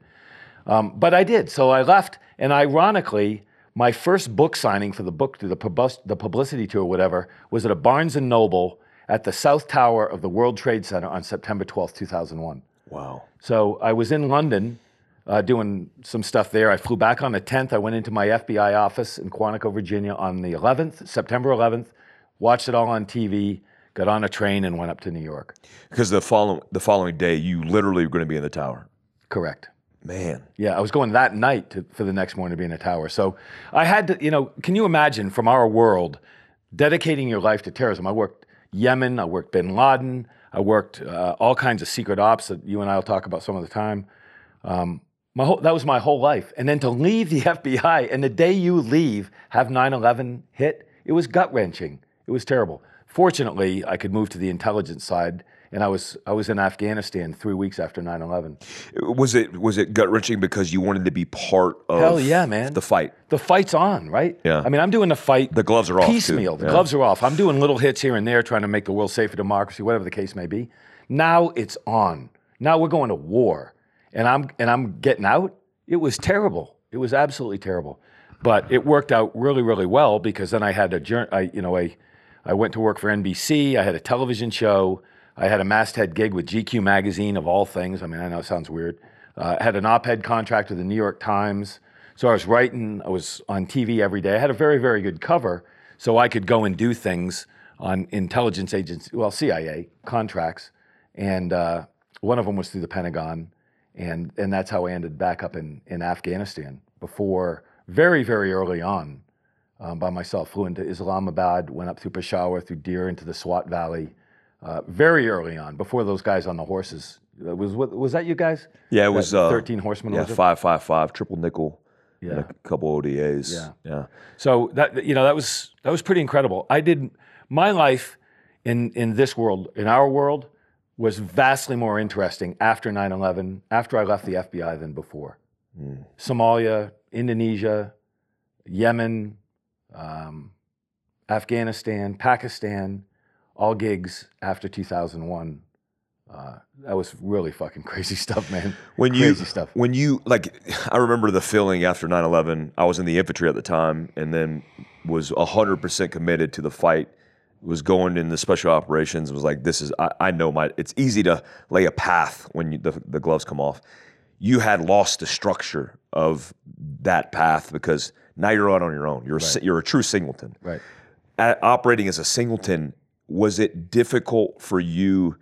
I'm assuming there's a transition there. Like, right, it's like you're part of a tribe and you have your brothers in arms, which at that time was HRT, and then you're now transitioning to a singleton. I remember when I was an SF guy, active duty in Libya, doing counterterrorism operations, literally on terminal leave. I hadn't even left the army. I was back at it doing contracting back in Libya by myself, and it was a transition. It Yeah. was difficult for me. Like I did my job and I did it well, but when everything was quiet and when everything was just silent, it, it really fucked me up. You know, I think I had the opposite reaction, to be honest with you, it, it, it- because it was so bizarre, right? And I looked at some it. So here's a here's a funny thing. Right after 9/11, when we first launched, you could you could kind of get in two ways. You could go through Uzbekistan south, right? You could go to Islamabad north through the Khyber Pass. That was the the journalist. The New York Times was going through there, whatever. And uh, so I decided, uh, for various reasons, to go through Uzbek through uh, Islamabad. So when I get to Islamabad, I got to go to the station, right, at the embassy. And uh, I go to the embassy, and in the old days, somebody would have called ahead and they would have said X, Y, and Z, and you know how you get in, right? An off-site, black site, whatever the case may be. So I go there by myself, and I'd never thought about that. So I get off the plane and I go to the embassy, and they had local security and an outer perimeter, and then they got the inner perimeter at the at the embassy itself. And here's this fucking Pakistani military guy standing at a at a drop gate, and uh, and I go up, and he goes something like, "Can I help you?" or whatever. And all of a sudden, it dawned on me, what am I going to tell him? Who I'm going to see?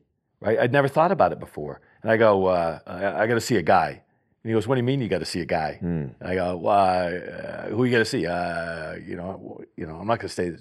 I don't know what to say. I didn't know the station chief, the the RSO. I, I didn't know what to say, and it never had dawned on me. So what I found out when I went on my own is how many things I took for granted, like like weapons and identities and passports and logistics and assets and, and who and knowing who an asset is. I, I wish we had another couple hours to talk about this because some of the shit that happened is so crazy when you're out on your own and you're trying to put this together. Uh, and how I got stuck in various places. Like I, we were talking about how I got stuck in in Somalia, Baidoa, Somalia, and I end up at the Mogadishu airport, uh, surrounded by guys trying to figure out who's going to get me. This was two, uh, April of 2006, just before the second Battle of Mog, and my I lost my tech my technical on the way, and when I got got to the airport, which isn't really an airport, you know what it is, and uh, they took all my money and my fucking passport. So I'm standing there, this idiotic white man uh, in Mogadishu, Somalia, with no money, no passport, and no team, and that was that was not a good day. But you don't see those things coming, even with the best of operations and planning, because if you don't have the mechanism of the United States government in a traditional sense behind you in these things, it gets it gets very complicated. But anyway, I I, I love that. I, I didn't learn very quickly, and I didn't. Uh, fortunately, I survived it, but I but it was not smart decision making. Well, subsequently after 9/11, you spent the majority of your life overseas. No, I well, I spent a lot of my life overseas, but I had a contract with NBC and and I was on the speakers bureau. So I traveled all the time, but I also lived in New York City and worked at CNBC and MSNBC who were in New Jersey across the river. So uh, I moved around a lot and it was fascinating times, but it was it was it was really it was crazy, man. Were you a, were you able to st- like most guys th- and with our backgrounds and doing operations, it's difficult for us to balance home life and work life. Yeah. Right? There is no balance. The the commitment Yeah, is right. you come home and you're thinking about the next rotation or the next objective. And so when you're there, you're not really there. Maybe physically you're there, uh, but you're truly not there. Were you able to strike any balance, or was it difficult for you to manage? I think I, I think it was very difficult for me to manage, and it was for a lot of different things. Uh, so I've written five books. I'm writing a book now called Anonymous Male, and it's a second biography, 2001 to now. And the premise of that is it's called Anonymous Male, M-A-L-E, because in that world, I lost my identity to the outside world because I was always somebody else, right? Uh, aliases and uh, everything is a lie. Everything is a mm-hmm. lie that you do in those gigs. And eventually, I became anonymous to myself. I had no friggin' clue who I was, or what I was, or where I was, or what I was doing, or anything else. And I was very fortunate because I had a very traditional and really remarkable family. Four kids, an incredible wife, was one of the greatest human beings I've ever met in my life, Rose, who I wrote about in the book, who has a PhD in psychology. So mm. if you're going to be married to somebody that can help you make sense of of that type of world, I was married to a, an expert, a doctor, right? I think that helped. And she's just a remarkable people. And my kids are fucking incredible. So there were lots, and she's a great mom. So I think I just got really lucky that I had the support system that made it work. And I happened to be married to the one person on the planet Earth who could make sense of it and tolerate it and find some kind of resilience through the process. Um, but nobody else did. I mean, everybody uh, got divorced or commit suicide or or uh, tweaked out. I mean, one interesting thing from your world for, that your listeners will find interesting is two things. One, HRT for a time had so many exotic diseases uh, that they did a they did a, it was either Walter Reed or Bethesda did a, a case study on the team to try and figure out why guys were getting so many bizarre diseases. And and I know this for a fact. I won't go into details. How am I going to say this? I know a lot of guys from your community, tier one community, who uh, are, how am I going to say this?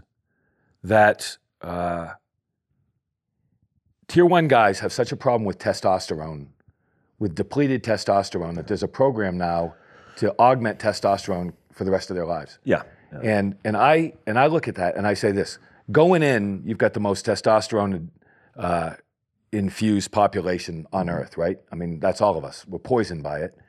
But something happens, and, and we're talking about PTSD or CTE, and I think a steady diet of overpressure has created a physiological process that's going to take a long time for the for the gov- the medical government medical community to figure out. For this reason, we shot 250,000 rounds a year on average, thousands of flashbangs, hundreds, if not thousands, of door breaches. Some of them were fucking knock you senseless. I had a headache half the time for 15 years, and I, I think we all go through the same thing. And that's not even combat; that's training. Mm-hmm. And and you look at the per- the continual percussive nature of overpressure. I mean, it would blow your clothes off, it'd blow your hat off, it'd blow your glasses off, it'd knock you down, right? Over and over and over again. And then at lunchtime, you go out and fist fight, right? For for PT. And I look at it, and I think what the what the military community is finding out now is its finest tier one guys who get that steady diet of both training and and combat overpressure are it's a, it's affecting the the HPTE pro, or uh, HPT uh, hormone production, and they're finding now that guys are not producing testosterone, and you got you got world class tier one guys who are growing guts and bitch tits and their hair's falling out and everything because of hormonal disruptions. So I, I think what we're finding out now is the toll, the human toll, uh, physiologically and and the corresponding psychological aspects of this thing, we'll be trying to figure out for years. But these American heroes coming out of war right now have paid a huge sacrifice, huge sacrifice, and at some point, somebody's got to acknowledge that and, and do something about it. In my opinion. Yeah, you, I think you're spot on. I think that's the biggest problem that's not being managed right now. Uh, the, the the most recent thing that I've seen is a study that was conducted by the National Football League Yeah. on studying their players, but in conjunction with that, because the money was pulled, they did test uh, a certain amount of veterans from the global war on terror, and not just tier one guys, but we're talking about military guys who are exposed. I mean, me and Kevin have run Carl Gustaf ranges where you're only supposed to eat three to four HEDP uh, high explosive rounds per day um, for an extended period of time, and you're supposed to have breaks and lulls. We would run ranges where Yeah. we were the experts of you know special special forces weapons guys, and we'd run everybody in our company, uh, a DA company, through that, and then the breaches, and then we both know we have CTE. And the scary thing about CTE is, uh, in the NFL study, the overwhelming majority did have CTE, which is con- not concussive blast, but con- uh, concussive impact And sequential. and it's sequential. Yeah. And so it's it's exposure. Yeah. And so the the the veteran group, hundred percent of them had CTE. And the, the problem with CTE is it's degenerative, right? Yeah. So you have brain damage, literal brain damage, and it never gets better. Right. And so you you have basically calcified scar tissue in your brain, and then that just causes more issues the older you get. And and we've seen it. I mean, uh, all of us, at, uh, all my buddies and all my uh, guys. I mean, I I produced on active duty because I got my um, testosterone checked over fifteen hundred, which I think the threshold is thirteen hundred.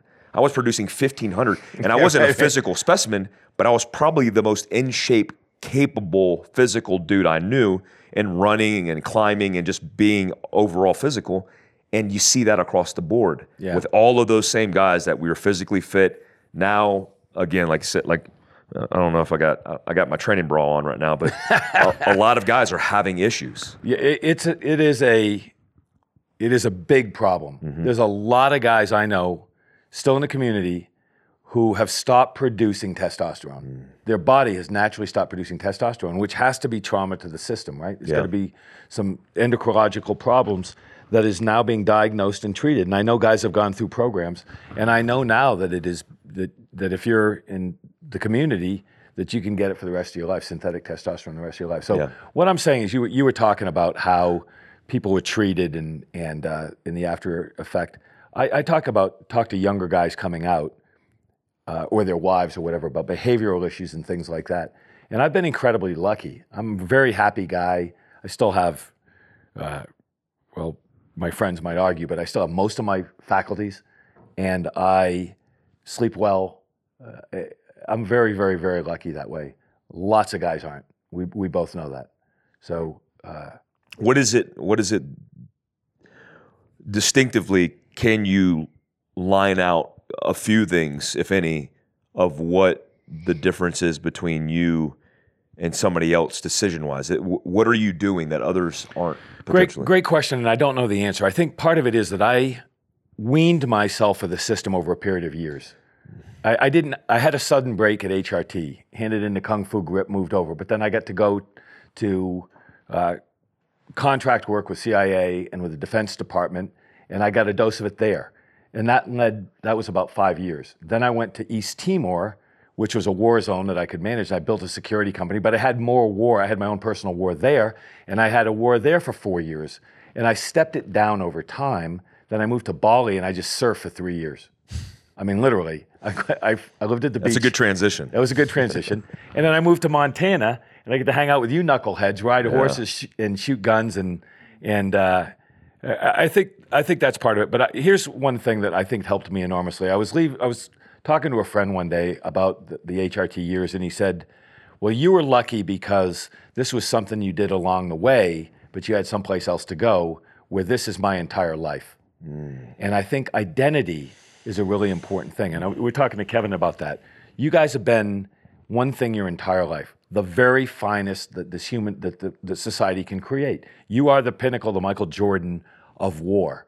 But the world's moved on for war. You've got to have something else, mm-hmm. and that's what you have now. You're contributing. You've got a voice to help other people. You have a reason to wake up in the morning and being excited about life, and you're fucking doing great things for people that need it. Not just people coming out of war, but for society that needs leadership from people who've been there in adversity and understand the process. Mm. So I, I, I think you guys are going to be great because you have a mission now, and we're mission oriented guys. Mm-hmm. I got to have a mission. I got to wake up, and I don't care what that mission is, but I got to have a mission. Otherwise, there's no reason. I've done everything in life. I'll just ride out in the woods and and and smoke a 45. You know, I got, I got the gun picked out. I'm going to do it with if I do it. But mm-hmm. I don't want to do it tomorrow because I got a reason to get up. Mm. And I met you guys, and I see the same fucking thing. You've got a reason to go and do something. You've got an obligation, a commitment, a mission to help all these fucking goofballs running around in the street with masks on their face, writing graffiti on the wall. This country needs direction. People need motivation. They need you. And there's a shitload of people out there, your friends, that probably looking to get part of this thing. You know, I come back to this this whole concept of the bench, and I, and I'll say it again. I, I don't want to steal it from somebody. I don't know if it was Stumpf or uh, Kennedy or you or I don't know who it was where I heard it, but it's a brilliant concept that there is a majority. There's 300 million people between Riverside, California, and the Hudson River, between New York and LA. There's 300 million people looking to do the right thing for the country they love, right? And there's a lot of people sitting on the sidelines waiting to be part of that. So, anyway, I don't know what the catalyst is, guys, but I'm grateful that I got to know you guys. I'm proud of what you're doing, and uh, and, and I'm really lucky to know you. I appreciate that. What phase, if you had to determine this phase of your life, what phase is this? And then do you feel like you're living that Ernest Hemingway? The more I talk to you, I'm Oh, like, man, I got it. you're living it right now. Oh, I fucking got it. That's awesome. The only thing I, I didn't do is I got this great picture of Hemingway. I'll pull it up and show it to you. It's, it's about two weeks before he smoked himself in Idaho, right? And uh, so, listen, I love Hemingway, and I could quote him, I could talk about him, whatever else, but he liked adventure, uh, short sentences, and ugly women. And I like two of those three things, right? you're close. That's Ernest Hemingway. But I, I just got to show you this picture, and the, the people listening to this story uh, are, uh, can't uh, see it right now, but you can Google it, and you Google Hemingway uh, in his last days, and you got to look at this picture. Uh, Hemingway was a stud, and he, and this was like two weeks before he, he killed himself. wow. Can you believe that's him? That's crazy. For That's people that don't know what we're looking at, it's Ernest Hemingway standing in a tiled room in his underwear A double barrel shotgun. with a big fat gun and a double sh- double barrel shotgun pointing it at you. And he said he woke up one day and he goes, "Okay, it's been a great ride. See ya." nice. And uh, And he checked yeah, out on his terms. He checked out on his terms. I'm not advocating suicide, but my point is, who who fucking cares and gets to tell you what to do? Mm-hmm. You know, it's a great ride, guys. I love every breath. I'm grateful for everything I've had in life. And you ask me what stage? I'm in the stage of uh, gratitude and, ra- and repayment. That's where I am right now. Man. This is the longest podcast I've ever done. Yeah, But it's it'll by- probably be 15 seconds when it comes out. You know? No, it's by far the uh, the most interesting conversation I've ever had. really. Well, it's it's insane I mean, you have so many layers of life, and you know that's one inspiring, but it should be all inspiring for many people because it, it shows you and it proves you like with the idea that you could will, with the idea that you have a choice, with the idea that if you actually physically get off your ass and do something about determination, you could accomplish anything you want to. And it doesn't have to be like most people think that this ride is a this epic journey where they stand on a hill of success and that equals some measure of accomplishment, but the journey doesn't end. No. It's cyclic and it, it continues, and you just go through different phases and just different periods of your life. And where you fail, you could still pick yourself up and accomplish where you left off and be even greater. Uh, and and that whole you know that whole diversification and adapting through adversity and being resilient is what the life cycle and this journey is all about. And so many people are so determined to live their life in a, one single dimension. And the fact that you've, you know, been able to have every facet. Um, you know, it's fascinating. Hemingway, who I don't quote anybody because I, I don't, I've never memorized quotations very much, but I, I can paraphrase lots of things. He said, But he said famously, everybody breaks, and some people heal at the broken places and get stronger. And, and I think that's a way to look at it if anybody makes it to the end of this thing and, and hears these words, this is what, what I think it all comes down to that what I've done in my life are just things. And we're talking about this because I started out in this community in pioneer, you know, early days of, of, the, of that community. But in my mind, none of those things matter. The only thing that matters, if I could say one thing that I consider important, is that a human being that can find his objective, his or her objective, and they believe that they can accomplish that objective is going to lead a successful, fruitful, loving, peaceful, uh, fulfilled life, even if they fail. Because there's no, there's no harm in that. If you know what you want to do, if you can help yourself find and define what that is, and you can live your life working toward it, that's a noble life. And you're probably going to win. Most people that do it, end up succeeding. Whit, thank you so much, man. It's the best, brother.